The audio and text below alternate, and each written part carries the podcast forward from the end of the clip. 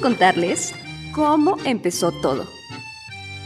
Había una vez un reino enamorado de la moda. Sus habitantes vivían de una forma elegante y estilosa. La más elegante y la más estilosa de todos era la princesa Cursilinda.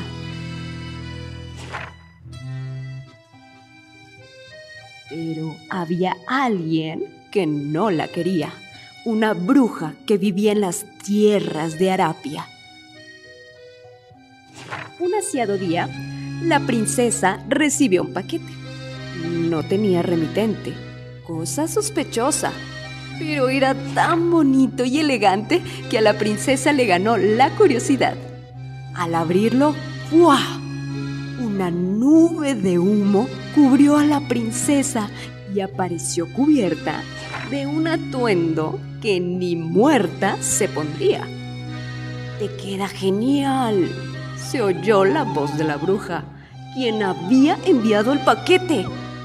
Lo que ahora vestía la princesa había sido hechizado y la bruja era la única que podía romper la maldición.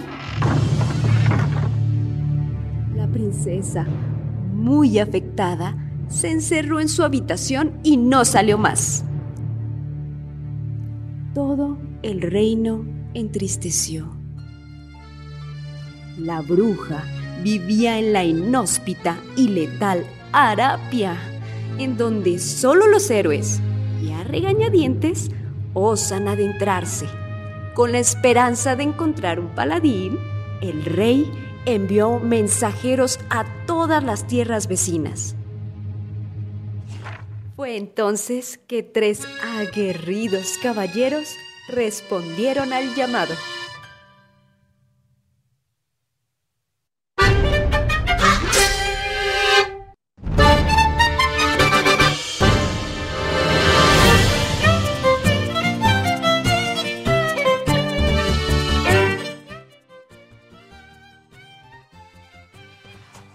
Y así comenzamos con este antepenúltimo especial de The Legend of Zelda. Estamos en la parte 16 y el día de hoy toca hablar de el último juego de Nintendo 3DS que se llama Ray Force Heroes. El día de hoy pues me acompañan mis amigos aparte de un buen invitado especial y que también es mi amigo. Vamos a presentarles cuál comandas. ¿Qué onda amigos? ¿Cómo están? Buenas noches pues aquí visitando los especiales de Zelda por primera vez. Quise participar en el anterior, pero no, no, me, no me dio chance. Pero pues aquí andamos. Vamos a platicar un ratito de, este, de este juego, a ver qué, qué, nos parece a todos. Muy bien, Escual, qué bueno que estás aquí. Sí, te esperamos para el de Al In Wars, no pudiste llegar, pero bueno. Eh, también tenemos a Mika, ¿cómo andas, Mika? Hola Robert, muy bien, ya lista para platicar de este juego. Muy, muy bien, Mika. Qué bueno que estás aquí con nosotros. Y tenemos al Camuy. Camuy, ¿qué onda? ¿Cómo andas? ¿Qué onda? Bien aquí ya. De nueva cuenta en este especial de Pixel Podcast de Zelda. Ya en la recta final. Ya después de casi dos años. Ya nada nos faltan un par de juegos que van a estar muy extensos pero pues ahora toca hablar de este segundo juego multijugador de Zelda de 3DS. Qué bueno, qué, muy, qué bueno que estás aquí. Tenemos al Wonchos, recién cenado, cenó 3 kilos de ternera. ¿Cómo andas, Wonchos? Hola amigos, qué gusto estar aquí el primero del año, ¿verdad? Así es. Puedes ah, decir todavía feliz año, algo así. No, ya es febrero, güey. no, pues, ¿qué tiene? Claro, Felicidad de la bandera ya es casi. Entonces estoy muy contento porque, bueno, también es la primera vez que jugué este juego. En su momento me preguntaba Camuy si no lo había jugado y no, nunca lo jugué, lo tenía ahí en, en reserva, así que feliz de haberlo jugado en la banca. Y ya ahora sí puedo decir que juega todos los celdas, mira. Ah, te falta, te falta, güey. Siempre va a haber un Me faltan los de los spin-off puede ser. Te faltan los spin-offs, sí, sí, sí. Pero los principales ya estuvo, los canon. Así es, que bueno, muchos que estás aquí otra vez con nosotros. Un año más. Y bueno, eh, como decía el Wonchos, pues quizás la mayoría de nosotros hemos postergado mucho o postergamos demasiado el empezar con este título. Quizás porque en su momento llamó poca la atención. The Legend of Zelda ha sido una serie que se ha experimentado con ella. Y en su momento pues ya hemos hablado de estos juegos multijugador como eh, Force Wars y Force Wars Adventures. Que en su momento pues fueron buenas propuestas, pero que siempre para el celdero tradicional fue así como que pues jugar con amigos no me llama la atención, ¿no? A mí dame un juego con su historia, con sus calabozos, eh, sus diferentes ítems y yo te... Yo estoy ahí, pero una vez que llega en formato multijugador, pues es raro, la gente lo compra, lo, lo seguimos comprando porque seguramente te apuesto que la mayoría de nosotros lo teníamos ahí. Pero que hasta la, esta vez nos decidimos ya jugarlo de buena forma. Yo lo jugué en su lanzamiento. ¿Alguien, ¿Alguno de ustedes tiene así como una historia interesante de cómo llegó a este juego que diga, no, güey, es que... O todos es así de, ah, lo compré, lo guardé y hasta el día de hoy lo empecé a jugar. Compré en Amazon. ¿Sabes lo que pasa con este juego más allá de eso? Ajá. Es interesante saber cómo, cómo se fue dando su anuncio, los cambios que se hicieron y la expectativa que fue creando y los resultados que obtuvo, ¿no? Porque por ahí comentaba con Mika y con Kamui que pareciera que este juego al final fue producto de, de los inversionistas. Parece como si, si se le hubiera exigido a Nintendo ponerle el nombre de Legend of Zelda. Recordemos que fue anunciado como, como un spin-off, como no parte de la serie principal. Y al final se decidió ponerlo tal cual como, como canon, como parte de la serie. Eh, incluso se le dio historia, que es el mismo link de A Link Between Worlds. Y, y por ahí también la, gente, los fans, por eso también hubo, pudo haber confusión y de cierta forma rechazo ante este juego, porque muchos, eh, quizá me incluya, eh, lo consideramos como no lo suficientemente bueno o los, no, no, no bueno, lo suficientemente Zelda para considerarlo dentro del canon de la línea principal. Pero al fin y al cabo Nintendo lo decidió y si Nintendo lo decidió, pues nos la pelamos todos los demás, lo que creemos. Es correcto. Oye, güey, pues preguntan en el chat antes de continuar. Eh, agradecimientos a la Pixeboss que nos ayudó para este intro. Ah, sí, muchas gracias. Jazz se llama. Jazz, ok. Muchas gracias a Jazz que estuvo ahí otra vez eh, dirigida por el Wonchos. Y que bueno, porque el Wonchos iba a ser la voz. Yo le dije a Julio que la grabara. Julio, grábate la voz. Y el Julio me mandó a la verdura. Es que hemos estado, Ah. Para poner contexto, hemos estado usando las, las mismas introducciones que usamos en aquel especial que grabamos en 2013, me parece, ¿no? 2012. Entonces, que grabamos con la Pixaboss original. 10 años. Y, y, y algunas, eh, al In Between Worlds y y supongo que Breath of the Wild o algún otro los grabaron con complementamos con Julio, ajá, así es. Y tan insignificante fue este juego que no lo jugaron nadie, que ni siquiera le habíamos hecho intro. Entonces Robert me pidió favor de, hacerlo y obviamente no lo iba a grabar con mi voz, entonces le pedí una vez que tu voz, Gonchos. Ayudara. No, no, no, que quedara bonito. Si eres el poeta de los videojuegos, güey. Oye, Robert, ahorita que menciona esto Wonchis, en el DLC del especial de Zelda que hubo, se mencionó, no se incluyó, ¿verdad? Se, habló poco. fue muy breve. Sí, ah, Julio, Julio era el que lo había jugado en ese entonces. Y habló poquito.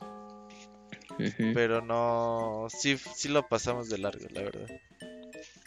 Mira, yo tengo una anécdota con el juego. O sea, yo sé que muchos, quizás de los que nos escuchan, su percepción del juego sea pues pues es de Zelda, soy muy fan, lo compro y lo que dijiste, ¿no? Lo dejo ahí en el, en el backlog y algún día lo jugaré.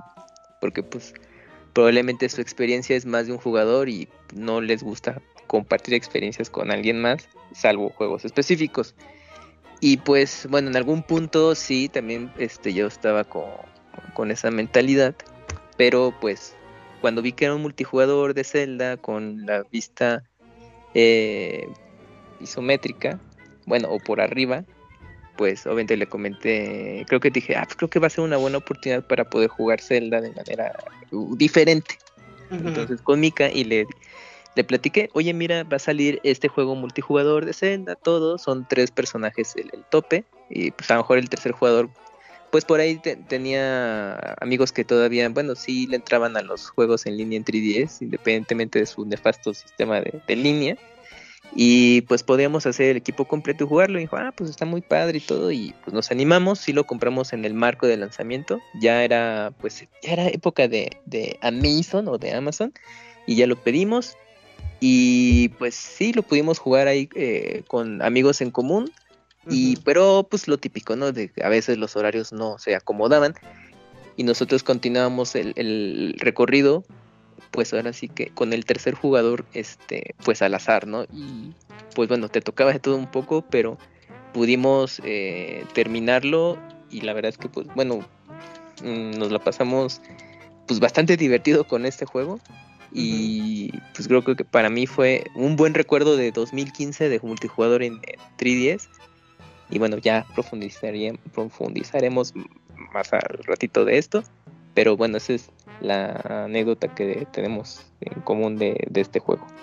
Y creo que yo complementaría un poco, eh, porque me acuerdo mucho que cuando necesitábamos ese tercer jugador y que pues obviamente no teníamos a alguien más, eh, nos tocaba obviamente una persona pues al azar, muy random, y en una ocasión, o más de una ocasión, no sé si te acuerdas, Camuy, que estábamos jugando y pues no sabíamos, porque obviamente estábamos pues visitando los mundos por primera vez y todo, y a veces se desesperaban y se salían mejor de la partida y nos dejaban ahí colgados, así como tratando de querer seguir en el juego, pero pues no, se, se, salía la partida, tenías que volver a reiniciar toda la conexión en línea, abrir la sala, etcétera, y se nos pasaba varias veces, porque pues como obviamente no sabíamos hacia dónde era, y ellos pues ya habían acabado el juego, no sé, pues sí, les como que se desesperaban con nosotros y se iban. Sí, sí, sí, nos tocaba lo típico. El Camuy del pinche internet culero que tiene. No, no, no, para nada, es, fake confirmo, confirmo. Deja de negarlo, Camuy, no mames. En ese entonces, en ese entonces creo que todavía tenía Telmex y ahora tengo Total Play y bueno, como sea, pero ahorita no es el tema. Lo que pasa es que cuando estábamos jugando, sí, las desconexiones por mi internet o por lo que quieran, el, ah, servicio, el servicio impecable de Nintendo Online eh, pues bueno, obviamente sí subiríamos de esas desconexiones y pues a veces, es que yo creo que también, bueno, haciendo memoria, jugábamos y cuando terminabas las, las sesiones y regresabas al lobby, pues algunos jugadores ya era de, bueno, pues yo hasta aquí y se iban, entonces era como de, uy, pues en el que entraba. Obviamente como lo jugamos en ese marco de lanzamiento, la actividad era algo movida. De hecho yo me acuerdo que eh, pues tenía que recurrir a los, a los famosos grupos de Facebook de para ponerse eh, de acuerdo porque en ese entonces eh, estaba en uno de Monster Hunter, me acordé. Sí, súper retro. Me acordé, dije, ah, bueno, seguro de, de Zelda Triforce Heroes habrá uno. Y sí, había uno, ahí pues me, agregué y ya con algunos jugadores de pronto me ponía de acuerdo y ya jugábamos y pues avanzamos. Y lo más interesante es que unos pues eran ya súper habilidosos para, para jugar y pues llegaba un punto en el que en niveles complicados, pues avanzábamos sin tanto problema, porque ahora en esta eh, revisitada que dimos, ya con Squall, pues sí, decía, yo me acordaba, ¿a poco era tan difícil esos niveles? Pero bueno, pues obviamente ya cambiaba la experiencia con jugadores, pero pues esa es eh, mm, la manera en cómo yo recuerdo el juego. La verdad es que yo lo recuerdo muy grato y me la pasé muy bien. Digo, no es el mejor juego y todo, como dice Bonchi, tiene la razón. Pero sí, lo, la verdad es que sí lo disfruté, o sea, lo jugamos bastante, o sea, mm, para terminar todo, sí juntamos un buen de horas, aparte el tema de los trajes, el dinero, todas esas cositas que tiene el juego, pues hacía que volviéramos al menos una temporada y estuvo bastante bien. Y por ejemplo, yo quiero... perdón, Solo no quiero que dejen pasar por la la mención pues de que le acaban de decir maleta de Squall. Sí, sí, sí, sí, yo también dije, ay, le están tirando muy feo el Squall. No, para nada. ¿Verdad? Sí, No, sí, no, sí. no, no, no. No, este, bueno, a comparación de ustedes lo compraron cuando salió. Yo lo compré apenas el año pasado. Sí, también tiene buena anécdota con Incluso, eso. incluso este, lo compré. ¿Qué, qué sería? Como en septiembre. Como en septiembre, sí. no, no es cierto, lo, lo compré antes, lo compré antes porque este Ajá. lo compré dos veces después. O sea, lo Bueno. compré primero, no lo usé y lo regalé en agosto. Eh, Es que este, déjame hacerte un pequeño paréntesis, cual que te complemento la anécdota. Cuando estábamos con, con lo de Triforce Heroes, bueno, con los especiales de Zelda, me acordé, bueno, es que ahora falta Triforce Heroes para jugar. No me acuerdo cómo salió con Squall ahí en plática de WhatsApp.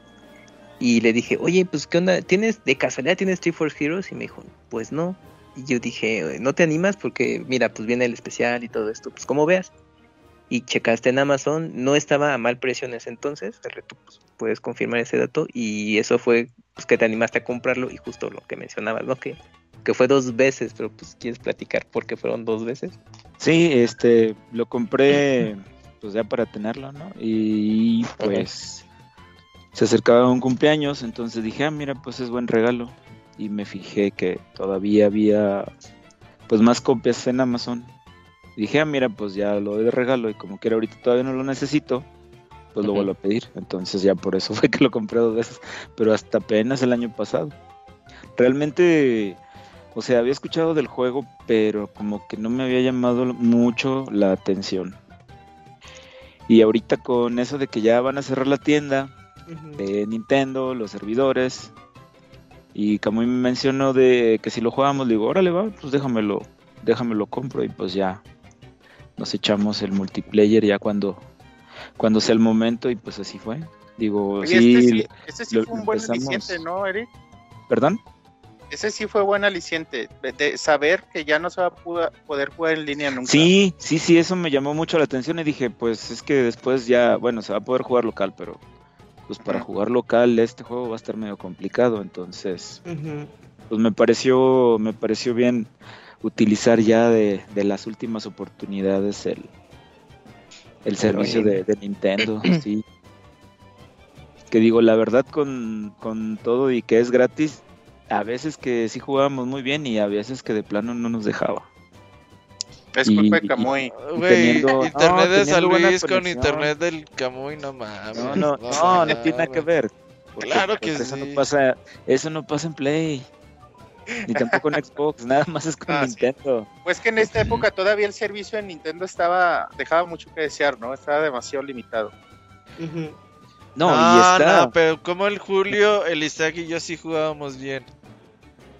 Porque a lo mejor tenían el mismo internet. Y, bueno, Nada. Julio y no, no sé quién creaba la, la este, el servidor, Güey, pero pues, si pinche internet feo del Camuy, güey, con el Splatoon 3, el otro día les dije. Ah, para nada. Y eso No que juego con cable gracias a Total No Play. Ahí todavía les hace promoción. Nah, ¿cuál? Es, bueno, es- ah, en mi caso ha sido algo mixto la experiencia con Total Play, pero pues ya, que, que- y pues, bueno, la ventaja también en estas fechas que a lo mejor antes era más difícil porque pues ahorita pues te puedes conectar, no sé, una llamada de WhatsApp y estar poniéndose de acuerdo, ¿no? Tú mueve esto, tú agarra esto. Y antes, pues por lo mismo que comentaban, ¿no? Se desesperaban los que ya lo habían jugado, terminado y pues se salían. Pues más, más fácil así, ¿no? Porque en ese entonces yo creo que sí era más complicado hacer una llamada por WhatsApp. a lo mucho era Skype, ¿no? O sea, era todavía el- la referencia Skype. Ándale, de hecho cuando íbamos a empezar, esa es una anécdota, de hecho cuando íbamos a empezar a jugar este me dijiste, pues ahorita te marco por Skype y yo, pues mejor usamos el WhatsApp, ¿no? Sí, la costumbre. Y yo dije, Sí. sí, ¿verdad? Y ya hacíamos el grupo de WhatsApp, pues, súper práctico. Y con Wenchis, que también tuvimos chance de jugar un ratito online, pues igual, ya súper práctico. Ya haces el grupo en WhatsApp y vámonos. Sí, ya nada más nos poníamos de acuerdo más o menos qué horas y ya unas dos, dos horas, poquito más de dos horas y, y a veces sí avanzábamos mucho, a veces Sí, sí, bastante, sí. sí. pero Sí. la verdad es que el juego se me hace muy divertido. Pues cre- cre- creo que estaría bien, Roberto, que nos cuenten su experiencia, ¿no? ¿Cómo fue ahora ustedes jugando en equipo? tres, ajá. Yo, yo les cuento mi experiencia individual, no sé Robert si lo jugó, cómo lo sí, jugó. Sí, sí, sí. También ahí solitario. Porque estoy solito. A ver, cuéntame. ¿Y qué te parece jugar solito a ti? No, yo. A ver, Robert, empieza, Robert. Yo, la verdad que. Yo, a mí me gusta jugar solo, güey, la neta. Entonces. ¿Cómo fue tu experiencia con Triforce? Jugar, jugar este eh, juego de. Pues eh, estar cambiando los monitos y que ahora quiero agarrar el rojo, ahora el azul, ahora el verde. Y la chingada, pues sí se vuelve un poquito tedioso. Porque pues realmente el juego pues no está hecho para eso, ¿no? Es como que bueno, te doy la alternativa, pero sí va a llegar un momento que es un pedo, ¿no? Por ejemplo, en el final que tienes que estar cambiando el pinche mono una y otra vez dependiendo del color del rayo y toda esta onda. Si dices, chinga tu madre, aquí es donde deberíamos tener a alguien más. Pero por otro lado, creo que no está tan mal. Sí, creo que es un juego más lento y, te y le metes más horas nalgas de lo que realmente deberías.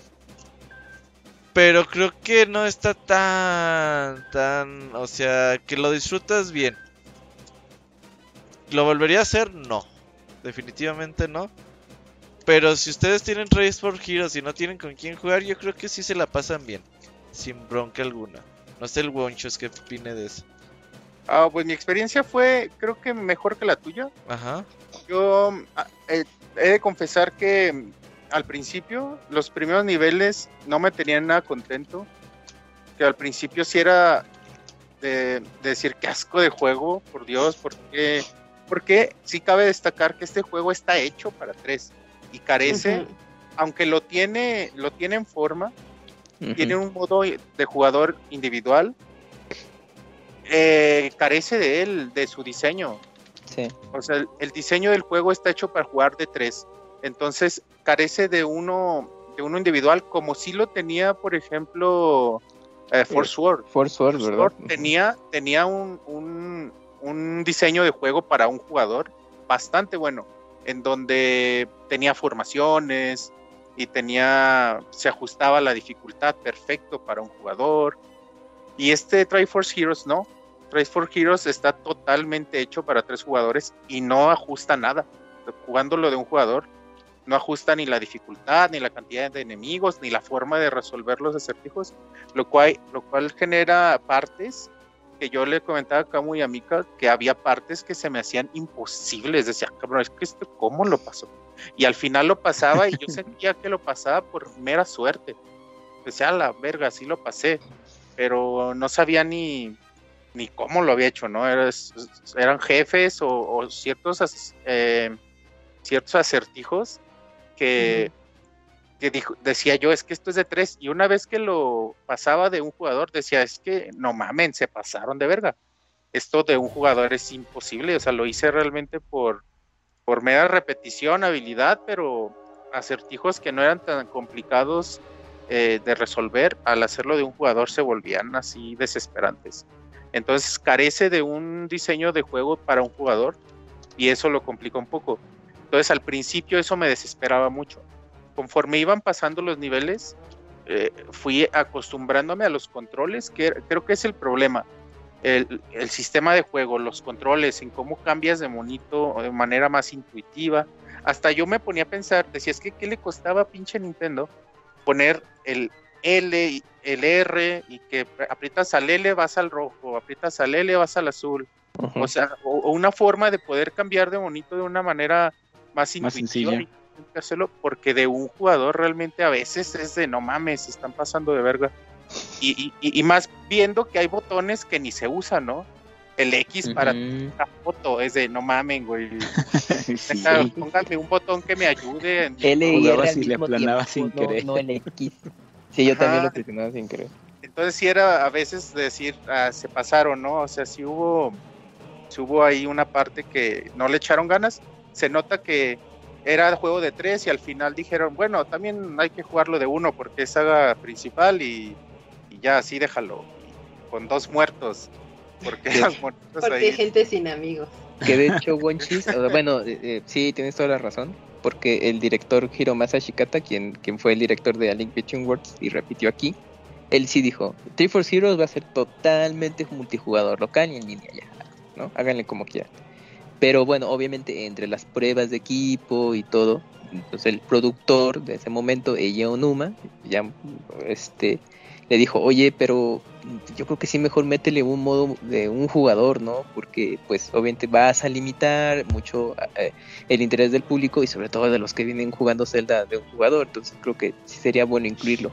Obviamente, como dices, Wenchis, sí, pues el juego ya está muy avanzado en concepto multijugador y cuando ya implementaron el de uno solo, pues sí, ya era como de, no, pues ya, ya la verga, ya, pues mételo rápido y por eso se siente, pues, mal hecho. Entonces, solo para complementar la experiencia, una queja más. También al principio estaba un poco como decepcionado, porque siento que a diferencia de todos los, el resto de celdas, este no se toma en serio eh, en, cuestión de historia. Ah, no, para nada. Desde que llegamos es de cotorreo y a veces siento que es como una historia diseñada para un, un paper Mario, así de cotorreo, y que al final la metieron en un Zelda. Y es de por qué no se lo toman en serio. Siempre se lo han tomado en serio, ¿no? Siempre, incluso en, en Force Wars, se lo tomaron en serio. Y, la, y el canon coincide y el canon está bien chido y Bati y todo. O sea, se lo toman muy en serio. Y acá desde el principio nos damos cuenta que es de es de juego, no se lo toman en serio, es muy, muy infantil, muy tonto, muy bobo. Y eso al principio me tenía un poquito desilusionado. Pero les digo, ahí no acabó mi experiencia. Seguí jugando. La dificultad empezó a aumentar considerablemente, sobre todo en los últimos niveles. Y algunos acertijos se me hacían buenísimos. Y el diseño de niveles se me hacía buenísimo y conforme pasaba el juego me iba gustando más y más y más y más y me iba acostumbrando más al control, los controles para un jugador, lo iba haciendo más intuitivo, aunque nunca se le quitó lo complicado, se, como que me fui acostumbrando, adaptando y eso hizo que empezara a disfrutar más y más el juego. Y, ya lo veía como un reto, decía, oh, este juego y, más porque los últimos juegos de Zelda eh, no presentaban mucho reto. Eran muy sencillos. Entonces para mí era refrescante ver que aquí, tanto en combate como en nivel de resolución de acertijos, el juego te exigía, te exigía pensar y te exigía habilidad para el combate. Y eso me gustó mucho y lo disfruté bastante ya una vez avanzado el juego. Entonces, eh, como les digo, mi experiencia en un inicio sí era como de reproche, pero conforme fui jugando, lo fui disfrutando mucho y al final, ya en términos generales, creo que es un muy buen juego, es un gran juego, creo que tiene un nivel de resolución de acertijos increíble, de diseño de niveles increíble y también un diseño de combate muy bueno y una dificultad desafiante. Y eso me hace apreciarlo mucho. Entonces, eh, eh, eh, después tuve oportunidad de, jugarlo con Mika y con Kamui, alguna partida ahí en los niveles más complicados, y me di cuenta de algo que, me sorprendió mucho. Perder en equipo es muy, muy sencillo. A veces jugando de un jugador puedes cuidar un poquito más tus corazones. Es más fácil que, decidas un una estrategia, eh, sobre todo en niveles complicados, para no morir. Y eso, hacerlo en equipo es dificilísimo, porque es muy fácil morir. Porque necesitas una coordinación muy grande entre los tres jugadores y eso que estábamos hablando. Entonces me pongo a pensar en su momento las personas que lo jugaban simplemente con estas estos dibujitos que te proporcionan. Debió ser complicadísimo acabarlo y jugarlo en equipo con desconocidos.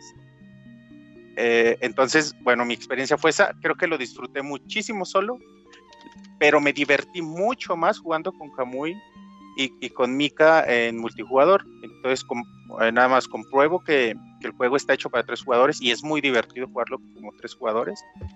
Pero también tiene sus pros y sus contras siempre, ¿no? La dificultad creo que es mucho de, de un jugador, pero hay veces que la estrategia te funciona más siendo una cabeza nada más.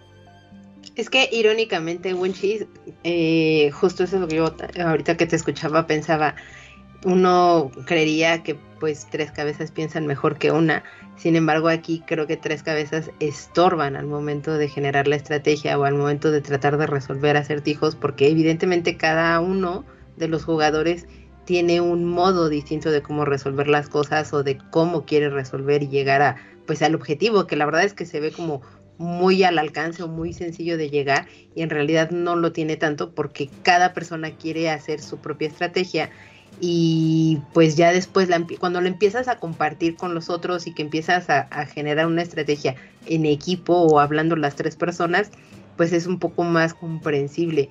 Pero cuando jugabas con personas ajenas que con las que evidentemente no podías comunicarte oralmente, sino solamente con los iconos que te daba el, el videojuego, era mucho más complicado todavía, pero pero estaba, bueno, en, en pocas ocasiones que yo sí jugué así partidas sola, sola acompañada, pues sí me la pasaba bien porque era como, ah, ok, veías las habilidades o veías como otras personas y en algún punto era como, ok, creo que también está muy bien resuelto el hecho de cómo te vas a comunicar sin necesidad de que hables y que sea muy comprensible en el hecho de necesito que me cargues, necesito que utilices tu, tu ítem, necesito que vengas para acá, eh, ya perdimos o chin, me caí, cosas por el estilo que son simples y que las expresas cuando estás platicando o en una llamada, pero que cuando no tienes a las personas, pues de una forma de contactarlas tan simple, también sabías que estaba sucediendo algo. Entonces, esa parte de cómo simplificar una conversación con, creo que son ocho iconos, me pareció también, ahorita ya lo veo y me parece formidable. Oye, Mica, y también pensando, no sé cómo lo ven ustedes, pero yo jugando con ustedes me divertí mucho y nos reíamos de cuando nos caíamos, cuando la regábamos. Pero luego me ponía a pensar en jugadores que de pronto tienen poca paciencia o esperan como, como, no sé, la recompensa inmediata, sí. Qué sé yo, qué sé yo, como un Pixemoy que se enoje porque no juegas bien o algo así. Debe ser complicadísimo este juego, ¿no? Debe provocar muchos disgustos a mucha gente. Pues yo, yo asumo que, por ejemplo, pues es lo que les platicaba al principio, ¿no? Cuando jugábamos, por ejemplo, Camuy y yo, y se unía un tercer integrante y que ya era como muy experimentado, posiblemente tenía esta característica que dices, literal ibas así caminando en pleno calabocito y, te sacaba, o sea, decía error de conexión porque X jugador se salió de la partida. Porque el Camuy.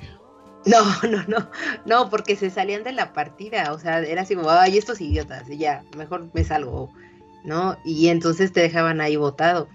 Y pues, eh, o sea, creo que sí puede llegar a un nivel de frustración muy grande para las personas que no tienen esa paciencia, porque algo muy atinado que cuando jugamos contigo, Wenchis, dijiste es, es que aquí esto es de paciencia para que entonces podamos llegar al objetivo, porque de nuevo, los objetivos o cuando tienes que terminar el nivel del calabozo, pues la verdad es que no son eh, caminos realmente largos y no me dejarán mentir ninguno de los que están aquí.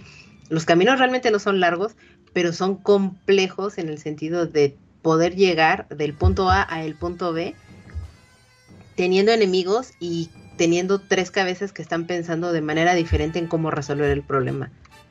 Y que bueno, puedan llegar a, un mutuo acuerdo para que puedan resolverlo. E, e, eso es como lo complicado del juego. pueden porque bien pueden dos estar de acuerdo y si uno no entiende o uno decide otra cosa, ya madrió todo, ¿no? Jodió toda la partida.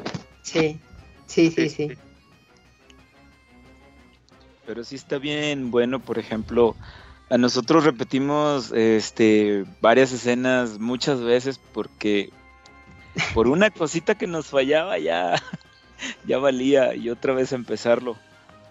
Y este y bueno, como quiera cuando ya estábamos a punto de como que esa motivación, ya lo vamos a pasar, o, a veces eh, no sabíamos, ah, mira, ya nada más faltaba este pasito, ya la pasábamos. O sea, todo, todo eso que, estuvimos viviendo, bueno, yo lo disfruté mucho, me gustó, me gustó que pues como ahora nos podíamos comunicar y o cuando la pasa, cuando pasábamos una escena que habíamos batallado y poniendo los iconitos así repetidamente. Sí. Eso, eso también, digo, a mí me, me, gustó mucho y realmente yo no esperaba mucho de este juego y, y jugarlo este, pues con más personas me, me agradó bastante. Tanto que digo, eh, dejamos de jugarlo. Ahorita los, lo, sigo, digamos, prendiendo, no, no diario el, el 3DS para ponerlo, pero pues como que me llegó el completismo de querer tener los trajes y, pues he estado haciendo eso. Oye, sí, sí, es cual, tienes razón. Yo también lo he seguido jugando, ¿eh? a pesar de que terminé la historia principal y después pude jugar los niveles extra con Kamu y Mika. Aún así lo seguí prendiendo porque realmente es adictivo y es muy divertido. Y, y, como va, sobre todo en los niveles especiales, en este nivel 9 que te aparece al, al, finalizar, eh, bueno, DLC en realidad, es muy divertido y el desafío es mucho y, y, a mí en particular sí me atrae y sí me hace querer jugarlo y querer terminarlo. Y también los trajes no son imposibles de agarrar. Como de pronto se acuerdan que platicábamos en, en, en Spirit Tracks, lo difícil que era conseguir las, las máquinas, las partes de la locomotora que era imposible y decías, ay, qué hueva. Este juego este juego si dices, bueno, me aviento dos, tres partiditas para conseguir tal elemento, para conseguir tanto dinero y obtener un nuevo traje, si te dan ganas de completarlo. Sí, aparte pues el replay de, de, volver a hacer niveles para sacar los materiales raros, ¿no? Que te dan a escoger tres cofres y dos tienen material común y el y el uno tiene material raro. Y está chido cuando juegas con tus amigos de a ver quién es el que gana el material raro, ¿no?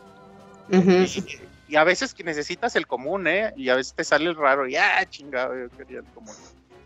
A mí siempre me pasaba, casi nunca me salía el especial, siempre me salía el común. Ah, sí, porque eso eh, de los ítems especiales luego era pues saber eh, quién llega primero, porque justamente ya conforme jugabas y te das cuenta que al final te daban un ítem especial, decías, ah, no, pues a ver a quién le toca, ¿no? Porque a lo mejor a ti tú solo necesitabas uno especial, pero pues tú no sabías si el otro jugador, bueno, si lo jugabas en línea con desconocidos o con eh, bueno, o con amigos, entonces diciendo, no, pues yo quiero el, ítem especial porque me falta solo ese para completar mi traje, entonces también era, era la, la carrerita al final de quién lo conseguía. Entonces también, pues bueno, él le ponía más eh, competencia ya en esa última parte. Oigan, y hablando de rejugabilidad, perdón Robert, también además de querer completar los trajes, las posibilidades que te dan las misiones ¿Cómo les llaman? Las misiones extra, pues, las de... Las que tienen alguna característica en particular. También son muy divertidas y, desafiantes. O acábalo con menos corazones, o acábalo en poco tiempo, o, más dificultad, o, o, sea cual sea, o no dejes caer el orbe. Todo esto realmente le agrega mucha diversión, le agrega mucha rejugabilidad, mucho desafío. Y además de eso, los trajes. Pensar que los trajes, muchos sí son definitorios para poder pasar o no, sobre todo estos niveles que a veces sí se pueden llegar a complicar demasiado. Hay Los trajes también te ayudan mucho.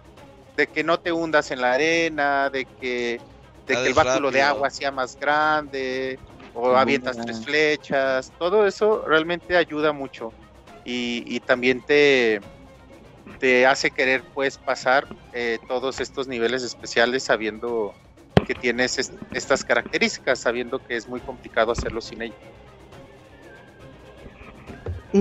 O sea, de hecho, yo ahora que lo retomé el juego, pues para volver a recordarme de la historia y demás para el, para el programa, yo no recordaba que hubiera coleccionado tantos trajes. La verdad es que ahorita ya no me faltan tantos para conseguir y creo que porque en su momento me pasó justo esto que te, que te pasó a ti, Wenchis, que le pasó a Squall, que es el, el, hecho de decir es que ahora sí quiero tener todos los trajes o quiero tener la mayoría de ellos y, y creo que le pasó también a Kamui porque por eso pues nos, nos regresábamos a, a jugar otra vez las misiones especiales en todos los, los niveles y por eso pues aguantábamos estar ahí de repente eh, esperando a que llegara otro jugador y demás para poder pasar esas, esas misiones y poder conseguir los trajes y que te ayudan en algún momento. Y por ejemplo, ahorita que lo, lo volví a jugar, pues sí utilizaba esos trajes y sí ayudaban y en otras ocasiones pues ni siquiera me acordaba que ya los tenía y era de, ah, sí es cierto, yo tenía también el traje de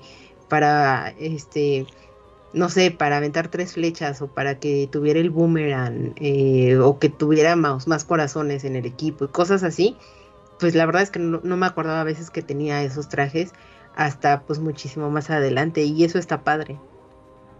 Es que yo me pongo a pensar en los niveles que luego pasé con ustedes, Camu y Mika.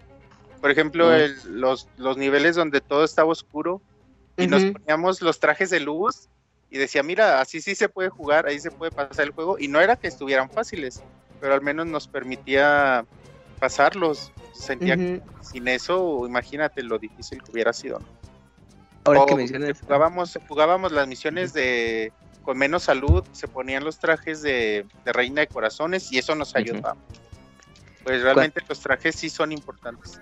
Sí, ahorita que mencionas esto de los trajes, bueno, mm, haciendo memoria, en, en las primeras sesiones de juego en aquel 2015, pues prácticamente era, no, pues el, traje de Link, el sayo verde, bueno, mucho el del paladino, que es un trajecito azul con capa, que, te hace un poquito más fuerte los ataques, y así te lo llevabas y no, no le prestabas tanta importancia a los trajes más que el coleccionismo de tenerlos, ¿no? Pero conforme avanzabas, pues te dabas cuenta de esas características, bueno, ya sí le dabas un poco más de atención a la descripción de cada uno, y pues según el nivel, pues eh, tratabas de equiparte ese traje en turno porque mejoraba también tu, tu arma. O sea, bueno, por ejemplo, el, el, el traje para poder eh, iluminar zonas oscuras, si, si los tres lo tenían, pues ya prácticamente iluminabas todo, todo el lugar, ¿no? Y sin problema. Pero por ejemplo, el del boomerang, el de... ¿Cómo se llama esta? La, el de la eh, bomba. La bomba, la vasija que avienta aire, etcétera. Cuando te equipabas el, el traje correspondiente, no, pues lo hacías súper poderoso. Pero al mismo tiempo, de tan poderoso que es, podías en algún momento afectar a tus compañeros, porque a lo mejor... clásico. Sí, y eso también así, bueno, eh, eh, ya cuando jugamos con Squad, pues dije, bueno, ah, pues hay que ver qué, qué, onda con los trajes. Bueno, ahora a ver, nos equipamos, por ejemplo, la, el, el del boomerang, ¿no? Squad decía, no, yo boomerang, y Mika el de... El de la anforita. el de la anforita que avienta aire, ¿no? Y pues a lo mejor yo decía, bueno, yo equipo el traje de corazones para tener más, más corazones, ¿no? y llegaba momentos en donde tenías que hacer los, las peleas contra varios enemigos y pues era así el combate de todos contra todos porque no nos organizábamos como bien comenta Gonchis entonces era prueba y error este juego también es mucho prueba y error y entonces llegamos no pues así es parazo órale y no yo la cantinflora bueno la, la anforita y luego es cual no pues yo el boomerang no y entonces te atravesabas y pues las bombas gigantes Uy, sí, si aventabas las bombas gigantes te causaban mucho daño. Y o, el boomerang gigante, pues es como de ching, ya lo estaba ahí este eh, rematando y pues ya me quitaste la oportunidad de acabar rápido con el enemigo y cosas así. Entonces, bueno, ahorita en retrospectiva, pues sí es como pues muy chistoso porque pues todo lo que se te pasaba. En el momento, pues es como de, no, a ver, pues momento, ¿no? Vamos a repetirlo bien, ya como decía Wonchis, de pues bueno, vamos a pensar bien la estrategia, lo intentaba de la mejor manera, a veces sí salía, otras no, pero a veces ser muy poderoso también podía afectarte un poco en el recorrido, pues dependiendo con quién jugaras, el tipo de nivel, o sea, sí eran otros factores, y creo que eso también eh, pues hacía divertido el juego, ¿no? O sea, como ya verlo en retrospectiva, yo cuando terminabas el nivel, pues eso de, ah, no mames, si lo, si lo terminamos y todo, no, y es que te me atravesaste, o sea, pues era la anécdota y creo que pues daba ese, ese resultado de haber disfrutado la sesión de jugarlo así, pero pues también pues era su, su riesgo también, ¿no? Oye, Camuy, lo mencionas y se me hace muy digno de volver a, destacar. Eh, qué padre esta sensación que te provoca el juego de, de júbilo que logras terminar el nivel y ¡ah, huevo! Realmente es muy bonito y lo sentí en un jugador, pero creo que lo sentimos jugando con ustedes. Sí, no, pues cuando tú nos platicabas, no, amigos, pues yo voy a chutármelo solito. Y yo le decía a Mica, pues no, es que, es que, qué locura y todo. Pero bueno, ya sé que dijiste, no, yo me lo aviento solo por el también el factor, bueno, mis tiempos, va a ser eh, complicado emparejarlos, reunirnos y, y, jugarlo, ¿no? Y yo me lo chuto solito. Y pues yo le decía, ya cuando nos platicabas, no, ya lo logré, ya voy en tal nivel. Pues sí, que yo sorprendidísimos, no, o sea, pues mis respetos porque si es mucha paciencia y ya lo que platicabas, ¿no? Pues obviamente tienes más control de la situación y, y ahí vas, ¿no? Pero pues con esos puntos de hasta, cierto grado de frustración de no, ya es que estoy hasta la madre, no lo paso, bueno, y ya cuando menos lo, esperabas, ah, ya lo logré y tienes este este punto que mencionas, ¿no? De satisfacción de haberlo logrado y pues más solo. Y el multijugador ahora que jugamos, ah, sí, cuando ahora que jugamos con Squall, pues bueno, Squall era su primera vuelta en el juego y nosotros era de, pues sí lo jugamos, pero hace mucho, era como de, puta, como pues, si lo volvieran a jugar. sí. Exacto, y sí, más power ups. Sí, nos pasaba, vamos a, vamos, exactamente. No, pues a ver, ¿cómo era aquí? Ah, creo que vagamente me acuerdo que tal parte, no, no, no me equipé el traje, pues ya, vámonos así, a ver cómo lo logramos y ya pasábamos y a veces llegamos con el jefe final así con, con una hada, porque aquí las vidas son hadas.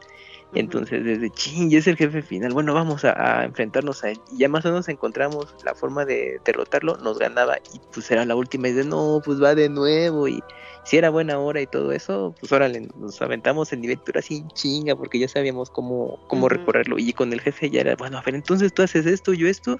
Y tú esto, ok, perfecto. Y ya, y así con tumbos, o incluso ya jugando casi impecable pues lo derrotamos. Y lo mismo era, ya, ya por fin lo logramos porque había niveles que si nos echábamos toda la sesión eh, solamente en un nivel porque como mencionaba Wenches, a los primeros niveles sí realmente son muy fáciles. sea, ahí sí se vio el, equipo desarrollador muy accesible. Decir, no, pues deja de los fáciles para que se entretengan. Pero bueno, obviamente está esa, esa mm, el giro de, tuerca, porque pues a lo mejor mucha gente dice, uy, pues no están tan buenos. Pero ya en la mitad se empieza a subir la dificultad y en vez de que en una sesión pasaras los cuatro niveles, pues no, a veces es cual eh, y, y que yo, pues nos echábamos eh, en una sesión, pues uno o dos niveles y nos iba bien, entonces ya el progreso era un poco más lento. Pero sí, la, justo cuando lo logramos, no, ya por fin lo terminamos, sobre todo ya en la recta final. Al inicio pasábamos a lo mejor por sesión de juego un mundo, pero ya después, conforme íbamos avanzando, tardábamos ya varios días porque sí se ponía más complicado. Con razón, o sea, dicen que es bien malo el... No, no, no, o sea, es que jugamos una hora, dos horas, no era mucho tiempo, pero a veces, este, sí, los primeros los pasábamos así, ya después, conforme íbamos avanzando, y también que veíamos que a veces se necesitaba trajes porque no los agarrábamos o cosas así, este, pues sí tardábamos un poco más. Y también a veces eh, tardábamos porque pues a veces yo no, yo no me podía conectar o cosas así. Entonces, eso también. Eso también. También influía porque, por ejemplo, comenzábamos a jugar con Squall y te racha de, oye, pues qué onda, ¿puedes hoy? Sí, perfecto. Porque ya, bueno, como anécdota también, pues eh, lo empezamos a jugar en, en diciembre pues ya, pues obviamente en, para temas de trabajo, para algunos, pues ya quizás ya empieza a, bajar eh, la cantidad de trabajo o ya tienen oportunidad de tener un poco más de días y, tiempo para otras cosas y pues aprovechamos. Y entonces los primeros niveles era de con Squall. ¿Qué onda? ¿Puedes hoy? Sí, pues ya pasábamos. El siguiente sí. Y yo hasta calculaba, no, yo creo que en una semana y media lo terminamos. Porque el juego, en el juego si, te lo sabes así exactito, sí es, es breve, es una sesión quizás por mucho de una semana. Sí, sí, sí, o un fin de semana. horas más o menos. Sí, sí, sí, pero es así, sabiendo eh, eh, qué hacer exactamente, ¿no? Ya sea tú solo, sin que batalles, o con tu equipo de que sean los tres no lo sabemos perfecto, órale, y sí, te lo acabas rapidísimo. Pero entonces también conforme lo, jugábamos también a veces, ah no, mira, es que aquí tenemos que hacerlo así, o sea, lo estábamos haciendo de una forma que sí se podía, pero se encontrábamos una más fácil de pasar las cosas. Eso también se prestaba como, como la experimentación. A ver aquí cómo era. Ah, mira, sí se pudo así. Y, o luego a veces, justo con los ítems, con los, los trajes que potenciaban los ítems, no, ¿sabes qué? Yo me voy a equipar el traje del arco porque lanzas tres flechas y con ciertos enemigos rapidísimo avanzábamos. Entonces, pues bueno, le daba así esa variedad a la, experiencia de juego también. Hablando por de esa parte también tiene rejugabilidad, ¿no? Bastante rejugabilidad del juego. De descubrir nuevas formas de pasarlo. Sí, sí, porque sí nos llegó a pasar así, de que le estuvimos haciendo de una forma y acá sí lo pasamos, y después, este, a ver, vamos a hacerle así. Mira, nada más era hacer esto y ya. Entonces sí, siento que, también a veces sí nos pasaba eso mucho. Hubo un par de momentos eh, jugando solo en donde hice este grito de de Soy Don Vergas, de sentirme muy bien. De victoria. Sobre todo, ah, sí, porque lo pasaba con la última vida y con el último corazón. Ahí por ahí subí una foto en algún momento con la serpiente esta de hielo, de jefe final, que jugando con Mika y con Kamui lo pasamos facilísimo. Sí. Pero jugándolo solo realmente me costó muchísimo y cuando lo terminé fue de ¡Oh, huevo! Allí. Y con el otro jefe que, que Kamui me lo recordó cuando estábamos el jugando. Buitre con el pinche buitre. No, no, no, no. Realmente sufrí mucho y lo repetí muchas veces hasta que lo vencí. Entonces, cuando logras vencerlo, realmente es una sensación de ¡Oh! de querer gritar y presumirlo y así. Entonces, muy bien, muy bien todo eso. Ese jefe del buitre, cuando jugamos con Squall, pues bueno, sí, ya lo típico. el primera fue error de, bueno, ya, pero ya vimos cómo y aunque ya sabíamos, nos organizamos, no, a ver, porque es que ese jefe tiene una plataforma que se va inclinando izquierda derecha y pues caes al vacío y aparte el buitre llegaba, se, cae, eh, se dejaba caer y el daba peso pues, picotazos. daba picotazos y todo eso, entonces era de, no, a ver, pues este, cuando pase eso, dos a la izquierda y uno a la derecha y así, y, pero también nos costó mucho trabajo y ya sabiendo qué hacer y miles de intentos, igual que buen era ya por fin lo pasamos, no inventes, ya por fin. Pues sí me imagino que ustedes que lo pasaron juntos, debió ser como una experiencia padre, o sea, compartir ese júbilo está muy lindo y es, es eso habla de un buen juego al final, ¿no?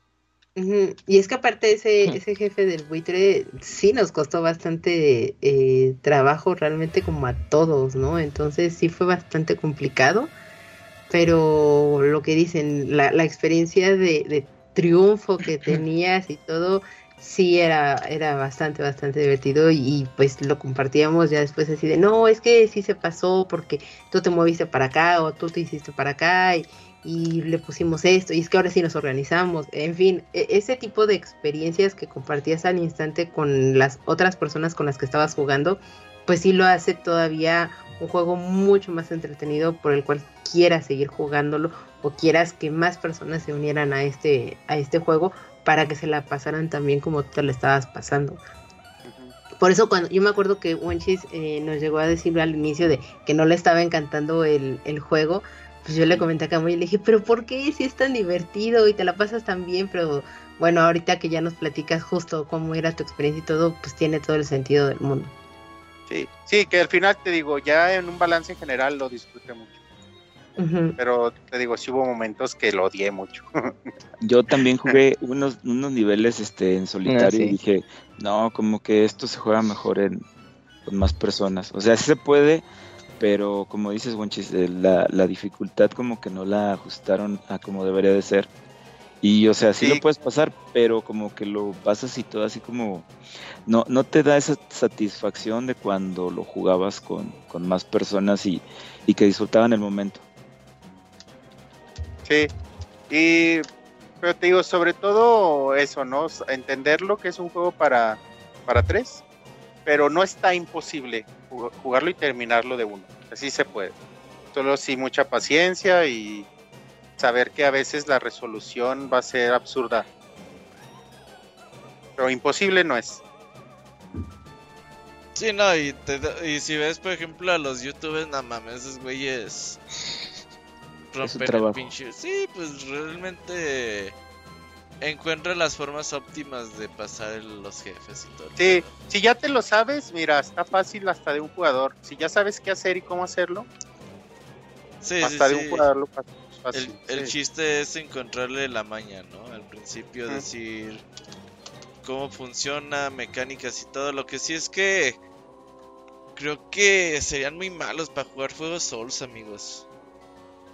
Ah, pues sí, seguro es un hecho y si el más experto jugando Soul se lo echa en un mes, ¿no? Ya teniendo como 20 juegos a sus espaldas. Pues Pero el reto es padre, Robert.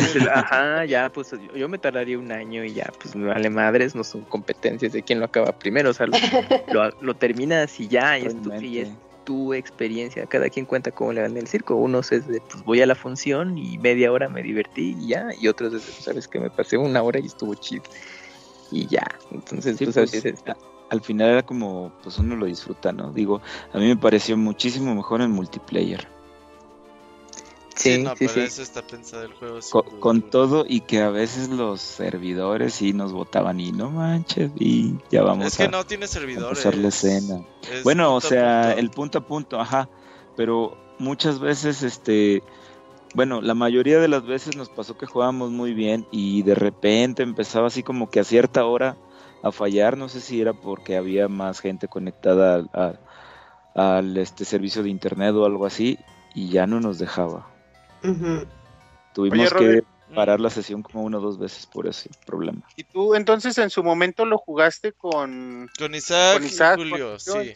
En, en, línea? Sí, jugamos. Y, ahora lo jugaste solo. Sí, en su momento jugándolo multiplayer, pues por lo menos en los primeros tres niveles del juego no, no batallamos.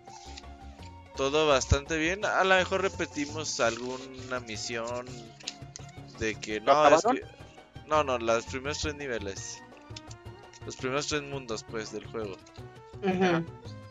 Y ahorita, pues sí, te digo que como tú dices, pues sí se vuelve, sobre todo el cambio de monitos, cuando tienes que hacer, pegarle a una cosa con el rojo y luego con el verde y luego con el azul y, y estar cambiando y cambiando y cambiando y que a veces quieres cambiar a uno y se cambia el otro y tú chinga tu madre.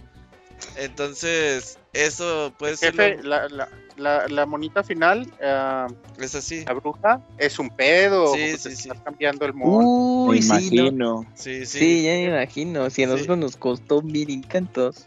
Sí, sí, sí precisamente eso que dice Robert, de que rojo, es que tienes, te va rebotando la energía. Y te la cambia de, color. Entonces tú tienes que en chinga estar cambiando el color. Y a veces en chinga cambias, pero te la aventó a otro color y si ya no alcanzas a, ya valió. Regresar, ya valió madre y cosas así. O hay una parte donde tienes que prender una antorcha con el poder de la balita de un personaje y, y, la flecha de otro. Ah, Entonces, de dos jugadores es muy sencillo. Uno pone la balita y otro pone la flecha. Pero de un jugador es no mamen, ¿cómo quieren que lo haga? Tiene que ser al mismo tiempo. Entonces terminas, bueno, yo terminé encontrando la forma de rebotar la balita en la pared para alcanzar a cambiar de mono y justo cuando iba botando la balita en un punto, aventar la flecha y hacerlo. Pero fue dificilísimo, fue de no mamen, esto no puede ser. No, esto no puede ser así. Entonces son cositas así, pero como les digo en general, experiencia grata, es experiencia buena. Creo que es un muy buen juego. Oye, hablando de... No, perdón, muchis, dale. No, no, no, nada más.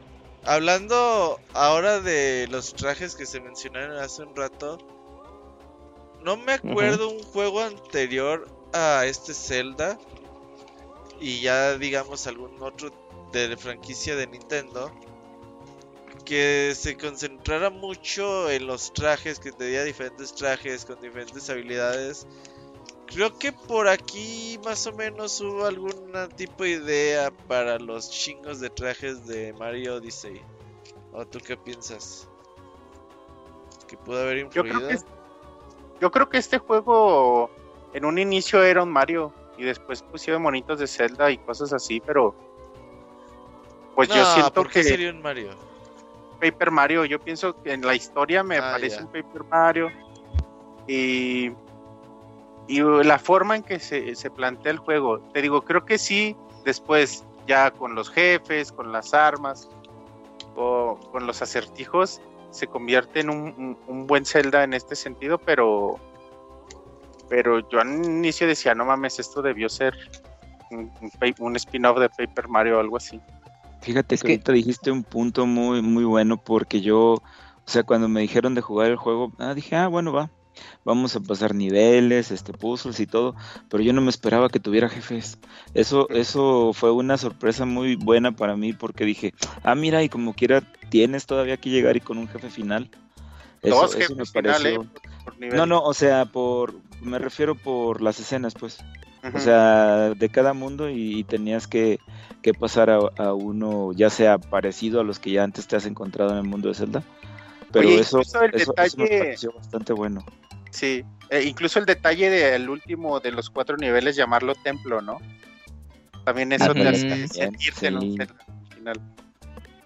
Ahorita que mencionaban, bueno, la, la idea de, del, de, bueno, si originalmente iba a ser otro juego, pues eh, bueno, ya, pues gracias a internet y todo, ¿no? Entonces, eh, se supone que este, este juego eh, fue, lo consideran como una secuela espiritual de un juego que solo se quedó en Japón, que se llama Marvelous, y fue el primer juego que salió para Super Nintendo y, lo, ese fue desarrollado por este, Aonuma, fue su primer juego ya en el que él, él se hizo cargo de la dirección y todo, y que, y que fue hasta cierto punto como un prototipo de lo que sería A Link to the Past ya este más adelante. Y el juego justamente manejabas tres personajes al mismo tiempo y que ibas alternando y cada uno tenía características. Porque en, la jugabilidad es, muy familiar, digamos, ¿no?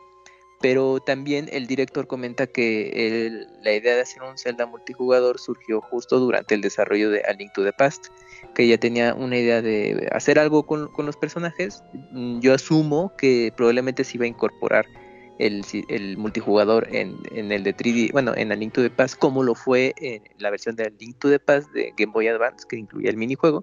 Pero bueno, pues ya, se quedó la idea guardada terminando el desarrollo ya lo retoman y, se desarrolla. Pero también esto vino justamente de Spirit Tracks, donde, bueno, como platicamos y recuerdan, pues ahí utilizaba, te alternabas entre Link y Zelda. Y había zonas donde pues tenías que resolver puzzles alternando ambos personajes. Entonces, eh, pues tomando esa idea de base, lo, pues desarrollaron lo que sería Force Heroes. Y, y se iba a conservar eh, el formato de cuatro jugadores como Force Swords, pero por limitantes del hardware de tener cuatro personajes, pero con el efecto 3D activo, pues dijeron no, pues creo que no es práctico y también cuando hacían la formación de Totem, pues la vista, una de sus soluciones era alejar la, cámara, pero la veían impráctico porque los personajes se veían muy, pequeñitos y todo, y dijeron no, pues creo que no, no va a funcionar tan bien como queremos y se optó solamente por, por ser de, tres personajes. Y pues bueno, al menos eso es lo que se comentó en su momento ahí el, equipo de desarrollo de cómo surgía, cómo surgió la idea, ¿no? Que eso ya venía desde A Link eh, Between Worlds, el, hacer algo con multijugadores de, de, de, Link. Y el tema de las vestimentas, pues simplemente fue, pues bueno, como un elemento de darle un em, clave a la jugabilidad, o sea, hacerlo distinto para hacer el uso de distintos ítems y tener eh, y características.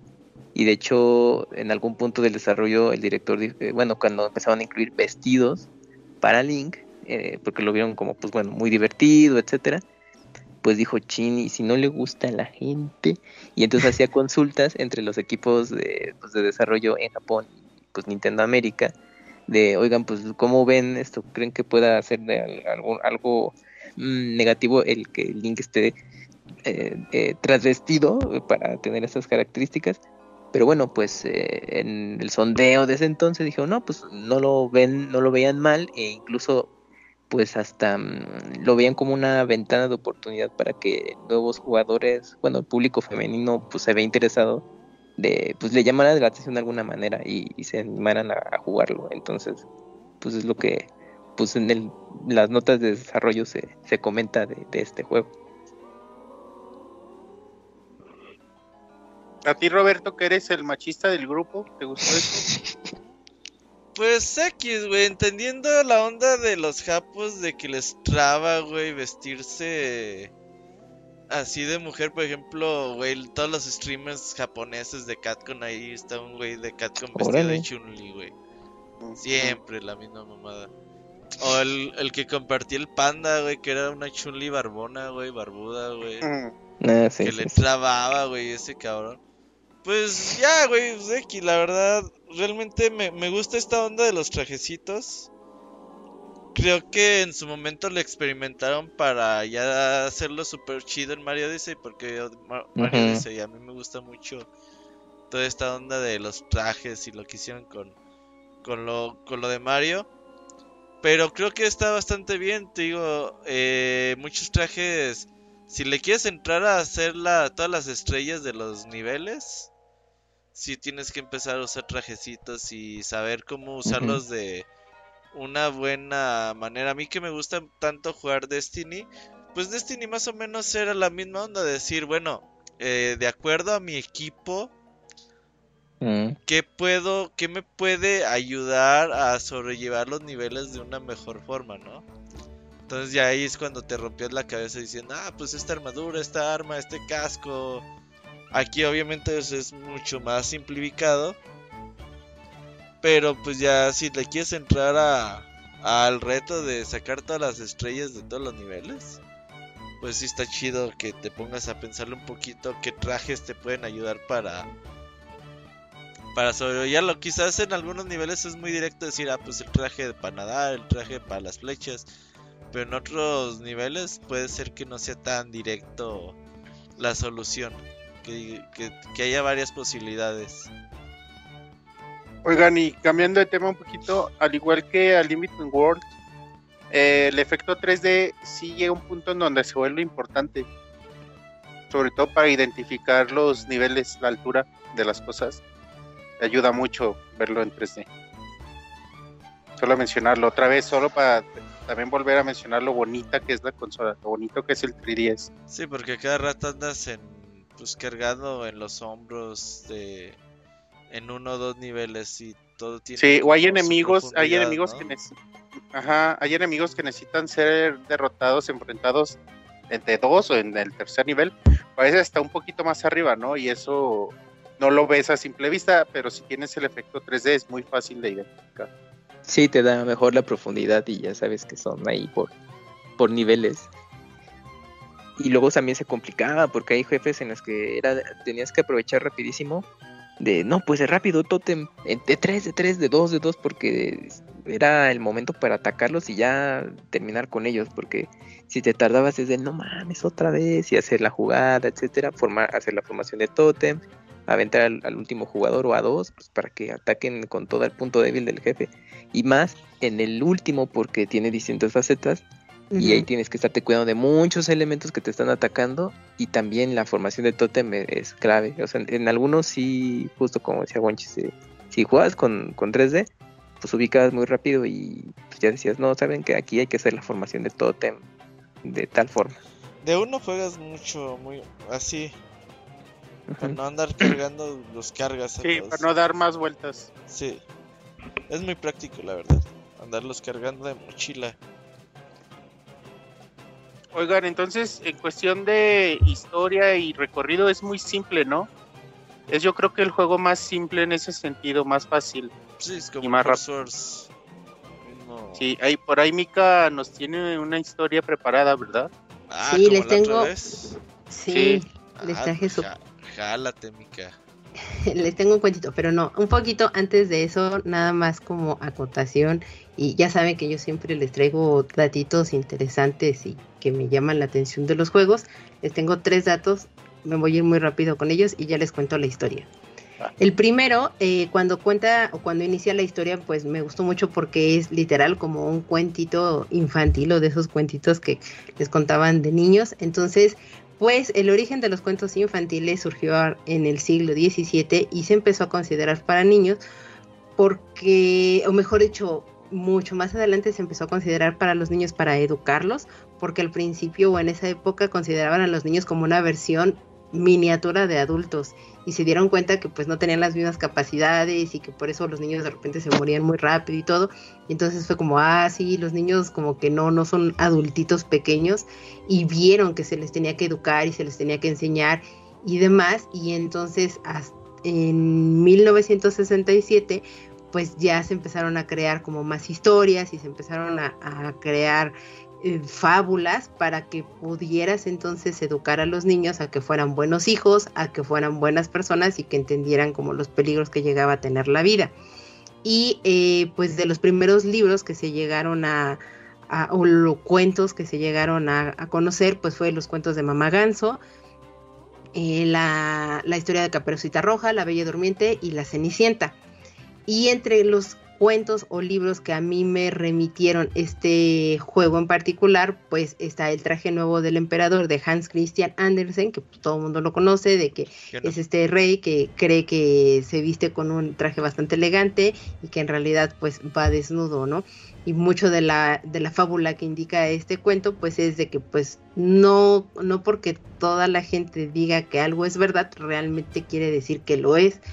Entonces está, muy divertido ese cuento. Y el otro cuento que me recordó mucho, pues es El Sastrecillo Valiente de los hermanos Grimm, que es un cuento escrito desde hace muchos años y que es el denominado cuento número 20 de los hermanos Grimm, donde pues un sastrecillo o hay una confusión de, la historia porque el sastrecillo mata a siete moscas de un solo golpe y en el reino donde vivía el sastrecillo pues en realidad tenían un problema de eh, invasión de gigantes al sastrecillo al matar a las siete moscas lo ve muy importante y como un gran logro y entonces sale gritando maté a siete de un golpe y pues hay una confusión porque la gente cree que mató a siete gigantes de un solo golpe y pues ya de ahí se desata toda la aventura. Entonces algo muy parecido o no tan parecido es este esta historia y pues a mí me recordó a eso eh, y también lo que me gustó mucho del juego cuando te empiezan a contar la historia y que tienen estos movimientos en los paneles, sobre todo pues con el efecto de, 3D que tiene y pues es para que luciera muchísimo más, a mí me recordó mucho a los libros pop-up.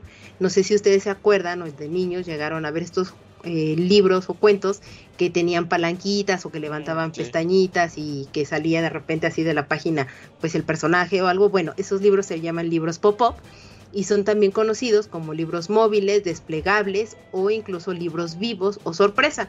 Y están enfocados originalmente para adultos, mucho después se hizo eh, para niños y que pudieran tener esta relevancia en las historias y quienes fueron los precursores o quienes le dieron mayor importancia fue en la, en la década, de los, década de los 90 por Roberta Sabuda y Matthew Reinhardt, que son dos grandes ingenieros de papel, porque mucho de la gracia de estos libros, pues es el tipo de dobleces o cómo vas a ir acomodando el papel al momento de que haces o que se empieza a formar completamente todo el libro para que puedan surgir estos mecanismos que son a raíz de papel y ya mucho más adelante pues se metieron pestañas, telas, movimientos y demás, pues para que fueran realmente importantes o relevantes y que salieran incluso pues cuando das la vuelta a la página estos estos personajes de la página y pues que te llegaran a realmente sorprender. Por eso eran libros sorpresa. Y por último, mi último dato que se me hace muy relevante, pues ustedes ya lo mencionaban ahorita un poco con los trajes y todo. A mí la primera vez que yo los vi y todo, pues me remitió mucho a, a estas pasarelas de la alta costura que les llaman o la tour couture que se da en Francia y que son estos trajes sumamente extravagantes y que la gente pues dice es que eso nunca me vestiría o nunca lo llevaría en la calle y todo, bueno, realmente la alta costura no está pensada precisamente, bueno, antes sí, en el siglo XVIII eh, se pensaba que sí con esta María Antonieta y que de hecho ahí es donde surge la alta costura, porque pues sí se vestían de esta, de esta forma tan exagerada y tan excesiva, y pues bueno, se puede ver también en el Palacio de Versalles y todo, María Antonieta fue la, precursora como de todo esto, pero se considera a Charles Frederick Ward el padre realmente de la alta costura, y mucho más adelante se, se le dio este giro de decir, es que las piezas o la, la, alta costura no está pensada ni diseñada para que se vista en la calle, sino está pensada realmente solo, solamente para las pasarelas. Y ahí es donde realmente ahorita pues las grandes marcas o los grandes diseñadores se dan a conocer y pues se da, digamos, de una forma totalmente mercadológica, pues esta publicidad a las marcas para ampliar la imagen y pues para que vean como las capacidades que puede llegar a tener y pues así es como van ganando renombre pues todas estas marcas. Y nada más como dato a los que les llegue a interesar, si es que hay algún perdido ahí que le interese la alta costura, pues a lo largo del año siempre se hacen dos eh, desfiles o dos a dos semanas de la moda de la alta costura en París. Normalmente es en enero y en el mes de julio. Entonces la de enero ya pasó de este año, pues esperen la del mes de julio y pues a ver qué es lo que llegan a presentar. Y eso son antes, de, antes de que continúes, Mica, me gustaría agregar uno. Sí. Eh, también ah, algo que noté durante el juego, durante el inicio sobre todo, es que me recordó mucho a este teatro isabelino en lenguaje, en incluso en esta práctica de teatro tipo farsa, eh, donde exageran todo, cuando vas a visitar a la princesa y el rey que todavía sigue encerrada y el rey dice, no, mi princesa, y toda esta forma pues de, de contarte la historia, también me hacía pensar mucho en eso y me gustó. Sí, y eso está, bueno, a mí, a mí me gustó porque creo que desde el inicio que te abren este libro como tipo cuento y que son de estos libros clásicos viejos, pues te, dicta más o menos como hacia dónde va y cómo es el sentido de la historia, que pues se las voy a contar en forma de cuentito, espero me haya salido bien. Había una, vez un reino que amaba a la moda llamado Pasarelia. Ahí vivían y respiraban todos la moda. En el lugar no había nadie que vistiera mejor que la princesa Cursilinda, o Estila en inglés, a la que todos la admiraban, todos menos una persona, la bruja que vivía en la tierra de Arapia. Un buen día llegó un paquete hermosamente envuelto para la princesa, no tenía ningún tipo de nota y definitivamente era un paquete sospechoso, pero estaba envuelto de una manera tan hermosa que fue inevitable que la princesa lo abriera. Al momento en el que lo destapó, un humo oscuro invadió el cuarto, y una vez que se despejó, la princesa se encontró cubierta con una malla negra ajustada de pies a cabeza que la hacía lucir terrible, tanto que ni muerta se lo pondría. Mientras la princesa atónita se observaba, escuchó una voz que le decía, imaginé que te quedaría muy bien. La voz era ni más ni menos que de la bruja Lady de Gala, quien le había mandado el regalo a la princesa y la había maldecido con un traje que ahora la cubría. Solo la magia podría quitarle tan horrorosa prenda. Avergonzada por su apariencia, la princesa no volvió a salir de su habitación, provocando así terror, tristeza y obscuridad en el reino. El rey Risor, tras ver la situación en la que se encontraba su hija, decidió buscar a un héroe para enviarlo a las tierras vecinas de Arapia y levantar la maldición de su hija como, lo contaba la leyenda de los héroes totémicos. Sin embargo, el lugar lo gobernaba la bruja, lo, eh, perdón. Sin embargo, el lugar lo gobernaba la bruja, lo cual lo convertía en un lugar desagradable y lleno de peligros. Un buen día, un joven con ganas de vivir una aventura llegó al reino. Ahí descubrió el anuncio del rey solicitando un héroe de orejas puntiagudas para que viajara a la deplorable ciudad y pudiera vencer a la bruja. De repente, un ciudadano del reino, al ver al joven interesado en el anuncio, se acercó a él, y fue tan grande su sorpresa que al percatarse que este joven, de nombre Link, contaba con las características que el rey solicitaba, por lo que de manera inmediata lo mandó a acudir a la sastrería de, de Madame Sastria, una mujer que era conocida por confeccionar trajes con poderes especiales y además contaba con la admiración de la princesa Corsilinda. Link, sin perder más tiempo, acudió al negocio que el chico le comentó. Ahí encontró a la modista con una actitud ya muy de, desconfianza y sin esperanza por la cantidad de superhéroes, por la cantidad de supuestos héroes que se habían presentado sin tener éxito para eliminar la maldición. Esto, por supuesto, había repercutido también en el negocio de la modista, ya que la gente había perdido el interés en sus creaciones al no tener una portavoz como la princesa. Así que también estaba interesada en que se le quitara la maldición a Cursilina, por lo que decidió ayudar a Link para que se convirtiera en el, héroe, el que el reino esperaba. La modista indicó a Link que buscara a Sir Grimboldi en el palacio, ya que era el encargado de las brigadas que iba que iban en búsqueda de la bruja.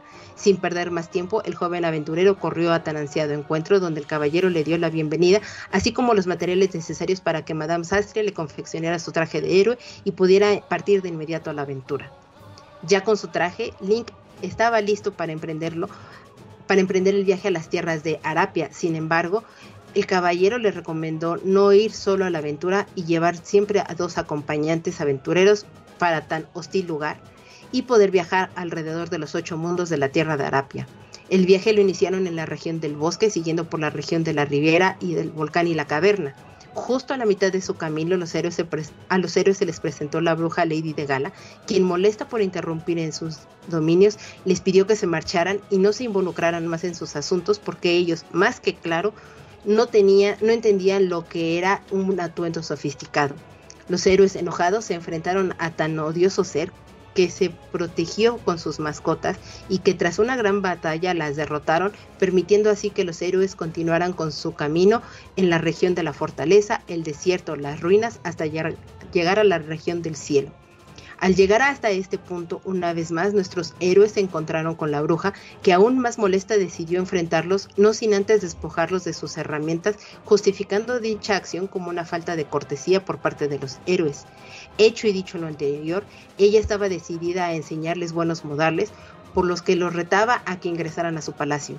Dentro del lugar, Link y los otros héroes se enfrentaron una vez más a Lady de Gala para que finalmente la derrotaran y eliminaran la maldición que cayó sobre la princesa Cursilinda.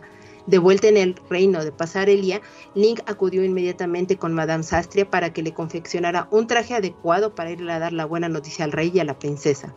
La modista se sorprendió por el éxito que había ah, tenido el ahora héroe y confeccionó el traje confesando que no pensaba, no pensó que lo volvería a ver ese atuendo, ya que era igual al de su hermana Lady de Gala. Ya con el traje apropiado, Link acudió al palacio para dar la gran noticia al rey y a la princesa, eliminando así la maldición. Con su apariencia ya restaurada, la princesa Corsilinda y el rey dieron la buena noticia al reino, honrando al, al, héroe que liberó a la princesa de tan terrible maldición, formando el tótem de los héroes conformados por Sir Grimoldi, el rey Risor, y cerrándolo con Link en la punta. Y colorín colorado, este cuento se ha acabado. Muy bueno, Mike, muy bueno. Muchas felicidades. Ahora... Pues para el otro juego. Eh, ¿Qué? ¿Qué? cuentito. un cuentito. Así nos lo contaron. Para el de Breath of Wild, yo creo unas 10 páginas, 20 páginas, no sé. Porque va a estar largo el chingadazo, ¿eh? Oigan, nada más, bueno, para seguir con esto, hay cosas que, que me gustaría destacar. En un inicio una, también el cambio de nombres es algo que pronto no sé por qué se, se toman estas decisiones, ¿no? Pero pues los personajes se llaman diferente en cada lado y eso me causa algo. Sí, porque aparte en inglés, por ejemplo, el nombre de, de Madame Sastria en inglés está súper bonito porque es Madame Couture. Madame por la alta costura. No, Madame Couture. Y dije, ay, que cuando lo leí en español dije, ay, qué feo nombre, pero bueno. La princesa Stylia también, ¿no? Sí, la princesa es Cursilinda. Cursilinda se Cursilinda está chida, güey. Está, en, español me gusta, ¿sabes qué? Arapia. Arapia, es bien bonito de nombre. Por ahora, pues, tiene mucho sentido porque Araposo. En, inglés es Driplands o algo así como tierras grises. Es de, ay, güey es que luego también sus traducciones como Irule. Pero Arabia se oye bien, verga. Irule está chido. Sí, sí está chido. Ursilinda está bien de la chingada, pero es muy divertido. le suena divertido. Ajá. Entonces eso, eso mencionarlo, ¿no? Los nombres. Eh, están padres. De inicio también algo que se hizo padre. De que cómo, cómo están buscando héroe, se buscan héroes totémicos, que de pronto dije, ¿qué verga significa totémico? Ya puse a investigar y pues de, de tótem, y, nada más, de, ahí de, de Stata, pues de este, pues sí, nada más inventar una palabra y lo cual dije, bueno, me gusta. Sí, pues información de torre. Pero está bien, se buscan héroes totémicos eh, orejas puntiagudas, peinado rayalado y patillas bien pobladas. Me mamó. Me mamó las características. Oye, ahorita que, divertido. Ahorita que mencionas estos detalles, me acuerdo que cuando jugamos multijugador decías, ¿quién es ese chaparrito de verde? Uno que está en la entrada al castillo. Así. Es medio metro. que, no tiene orejas puntiagudas, no lo dejan pasar. Que no tiene orejas puntiagudas. Pero bueno, si, si lo observamos bien, se parece mucho al Link de a Link to the Past porque, incluso hasta el cabello lo tiene con tono rosado, que pues es el, Link que tenía en el de Super Nintendo, pues tenía ese tono porque pues eventualmente se, se, iba a transformar en un personaje de ese color Link, entonces lo incluyeron ahí. Y también em, puedes encontrar a los links dibujados de a Link Between Worlds en algunos niveles del juego pero pues sí están bien escondidos porque pues por el tipo de cámara que es y aparte de que bueno no puedes tener un, gran eh, movimiento de cámara alrededor del mapa entonces eh, dar con ellos pues sí era algo complicado. Y cuando juegas de un modo de un jugador, eh, bueno, las máscaras que tienen eh, eh, remiten mucho a las máscaras de los Shy Guys, solo que, aquí la diferencia es que están de piedra, o sea, bueno, son máscaras grises. Y de hecho creo que hay como un pequeño homenaje al cuarto Link, que es el morado en Force Swords, porque cuando estás en el mapa, bueno, lo que es en, el, en, el, pueblo, en Pasarelia. en Pasarelia, gracias, hay una zona en un rincón del mapa antes de entrar al castillo en el que está un, un link, este, pues uno de los títeres, digamos, que está ahí inmóvil. Y entonces nada más dice, ah, pues es que está empolvado y todo esto. Entonces, pues bueno, ahí se dice que es como homenaje a ese cuarto link que, pues que, bueno, ya no llegó a final de, cuentas en el juego. Por eso está ahí, pues como arrumbado de, pues no, pues, pues ya no se pudo meter. Entonces ahí le hacemos su, su pequeña referencia de, de ese personaje que ya no entró. El link apestado. Pues sí, pues ahí las limitantes. es el de Force hubiera sido Force Source. Oye, lo que sí, lo de Trace for Heroes, pues pinche Trifuerza ni se menciona, ¿sí? Pues se parece mucho. En bueno, no no se ah, usa como tal, pero, pero aparece. Es símbolo de pasarelia por alguna razón también. Se supone que es otro reino, pero. Pues símbolo. O es el juego de palabras, ¿no, Wonchis? De, la fuerza de la, del trío. Los tres. También y también es la manera de entrar a Arapia a través de una trifuerza. Sí, que es más, te digo, es que este juego nunca debió ser canon, por eso hay como estas cositas. Tiene referencias a los otros juegos, porque no, no repercuten mucho. Por ejemplo, en, el lobby puedes ver los mapas de Termina y creo que también de A Link eh, to the Past, pero pues nada más es referencia. Y bueno, y ya especulando un poco en esas teorías, se dice que, cada mundo es como visitar distintos juegos de, de Zelda en, diferentes líneas de tiempo. O sea, no tiene una conexión, nada más son como pues, el fanservice que le, que le incluyen, ¿no? Sí, creo que sí. Uh mencionar también, eh, bueno, lo que se menciona de... Ah, bueno, antes les iba a comentar, ¿no creen que se perdió una oportunidad, padre? Como de, poder usar otros personajes. ¿Cómo que otros personajes? Poder controlar a Zelda, poder controlar a Ita, a, un, Gorón, a un Sora, algo así hubiera estado lindo. En lugar de haber sido tres links que hubieran puesto Zelda y, como dices. A tu personaje, algo así. Como el Hyrule Warriors. A Tingle.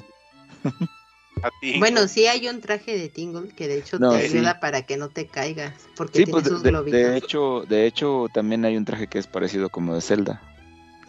Sí, y hay uno de Darunia también de Gorón. Ándale, sí, también el de Gorón. Pues sí, fanservice y referencias tiene montones, estoy de acuerdo. Eh, bueno, antes de pasar a, precisamente a, a, ver los niveles, eh, se menciona una leyenda, leyenda de los héroes totémicos que aparecen al salvar el reino cada que éste se encuentra en grave. Y también me gustó algo que, que otra palabra que se inventaron. Y dije, esta palabra no existe, pero me encantó cómo se escucha en español. No sé qué usan en inglés. Pero bueno, la maldición que puso la bruja es una maldición a, que a quien ose ser estiloso. y eso me dio mucha risa estiloso. sí, los juegos de palabras en español están interesantes. Y bueno, eh, ¿les parece que mencionemos eh, cada uno de los niveles y por si alguien tiene algo que decir de ellos? Eh, digo, aquí no hay mucho que decir porque son niveles, todos son nivel que se divide en cuatro y cada subnivel se divide en otros cuatro pequeñas misioncitas, ¿no? Entonces, solo mencionar lo que dijo Kamui de referencias. El primero es el bosque. A mí lo que me remonta es a Mayora, sobre todo eh, la primera parte donde se ve como este bosque de, que, que conocimos en Mayoras Mask. Eh, nuestro primer jefe es el Rey Blob o el Rey Jelly, no sé qué sea, es un rey gelatinoso. Y el segundo jefe el del templo del bosque es una, tipo vasija con picos y un ojo. Eh, y también muy bien. No sé si alguien tiene, tiene algún comentario del bosque. Es como misión de misión de reconocimiento, de aprender a jugar, todo muy sencillo, pero es necesario.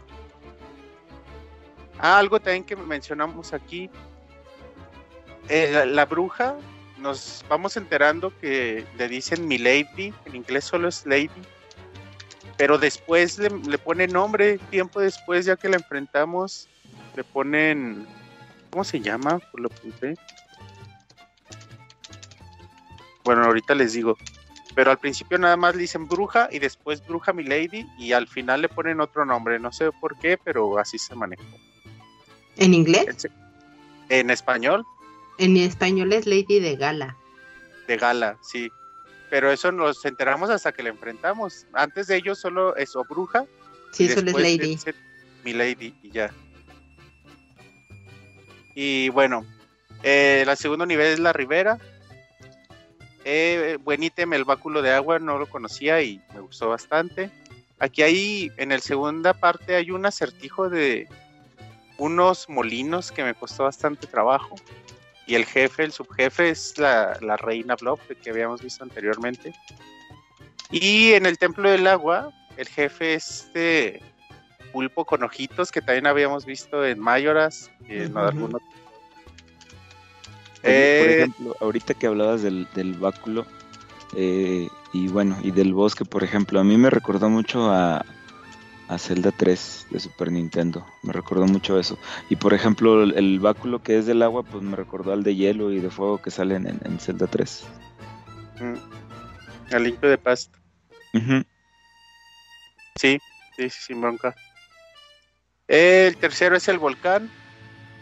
Eh, aquí eh, destacar el uso del boomerang que nos ayuda a jalar a los otros personajes. sí. sí le da mucho dinamismo. Eh, y también hay un, el, subjefe es un Inox en un carrito de minas, lo cual disfruté muchísimo este jefe. Se me hizo sumamente divertido. Están, las, las bombitas. Ah, el de carrito sí, como Don Sí, porque primero es el subjefe y al final en el templo de fuego, otra vez, es como como otra vez el carrito de Inox y, un gusano, pues de este gusano de la mira selectiva que te va siguiendo dependiendo del color y esta es muy difícil. El cuarto nivel es la caverna, eh, lo cual que a mí me sorprendió mucho descubrir que de inicio que tenemos balitas de Mario como ítem en Zelda por primera vez y fue divertido de usar. Por ahí Mika me decía que era su peor favorito, ¿no? Sí, el guante. El guante de fuego. Sí, lo odiaba. Pero es lindo, ¿no? Que se escucha incluso como Mario. La balita. A mí me divertía bastante. El, su jefe es un monstruo de hielo. Y el jefe en el templo de hielo es Volvagia Gélido. Esta pelea que les mencioné que me hizo gritar de emoción de esta serpiente de hielo. Le llaman Volvagia Gélido. Buena pelea. El quinto nivel es la fortaleza. Eh, y aquí por primera vez dije, qué padre, porque era imposible derrotar a los soldados, a los soldados comunes. Qué bien pelean los cabrones. O sea, se protegen muy bien y es difícil derrotarlos sin ítem. Solo con la espada es muy complicado. Así que muy bien, muy bien por... Y mucho combate. A partir de aquí empezamos con mucho combate y la dificultad aumenta mucho. Eh, también conocemos la ánfora de viento, y otra vez tenemos una pelea con un jefe de bombas. Eh, y bueno, ya, ya como mencionó en su historia Mika, pues, enfrentamos a la bruja Milady, eh, precisamente a, las mascotas. Eh, que, que, son los jefes que ya conocíamos, la vasija, el gusano de fuego y el pulpo este de bolas de fuego y hielo. Me gustó como la personalidad de mi lady, de Lady de Gala, de como esta bruja señora renegona, un poco que hace rabietas, y aquí la conocemos y, bueno, al menos como personaje está bastante divertido. El otro nivel que sigue es el desierto. Eh, Aquí Mika, no sé si te diste cuenta, es un desierto egipcio, no musulmán, no musulmán, más como en los juegos de Mario, también como digno de mención, porque generalmente en los celdas el desierto es musulmán y aquí no, aquí es egipcio. Como sí, de hecho cargas una estatua, bueno, en el gameplay ahorita de hecho está, y esa estatua tiene, eh, bueno, se parece mucho a, Ay, se me olvidó el nombre del dios este que, que es como perro de los egipcios, eh, pero bueno, tiene esa forma y nada más tiene un ojo y es de lado, un poco también recordando a Link Between Worlds cuando te pegas a la pared, que es una vista pues así lateral totalmente. Aquí el jefe es precisamente este que mencionábamos del pájaro con esta plataforma inestable. Ya qué complicado. Eh, y el jefe del templo del desierto es el Stalfos. Un corazón como de núcleo, está, divertido. El penúltimo nivel es son las ruinas. Eh, con estos niveles de plataformas de colores y fantasmas de Link que, ah, cómo nos hicieron, cómo nos hicieron batallar cuando jugamos juntos y qué divertido. Y que no conseguimos el ítem. Y el azul, que le decimos. No, en el verde no, Kamui. eh, aquí está el acertijo que les dije de la flecha más balita al mismo tiempo. Qué complicado, qué, qué difícil fue. Y eh, el jefe del templo del inframundo se llama Tum También súper divertido. El último nivel es el cielo, otro, otro juego con nivel en el cielo, ya son muchos. Recordemos Force Sword, Miniscap, Twilight Princess, Skyward Sword. Seguramente Tears of the Kingdom, pero hay que sumarle a Triforce Heroes también, con Ciudad en el Cielo. Y para el canon. Eh, eh, hay unos, una serie de acertijos de engancharte, quedarte enganchado. También batallé mucho al ser de un jugador. Hay un acertijo en donde tienes que engancharte a una plataforma giratoria y pero te enganchas, giras, pero no te sueltas. Entonces, justo cuando estás haciendo el cambio, tienes que cambiar de monito para que se quede enganchado y con la ánfora empujes enganchado hacia el otro lado. Eso supongo que de dos jugadores al menos no es tan complicado, pero de un jugador realmente me costó mucho, mucho. Alguna cana verde sí me sacó. Ah, es que ya está roto. Eh,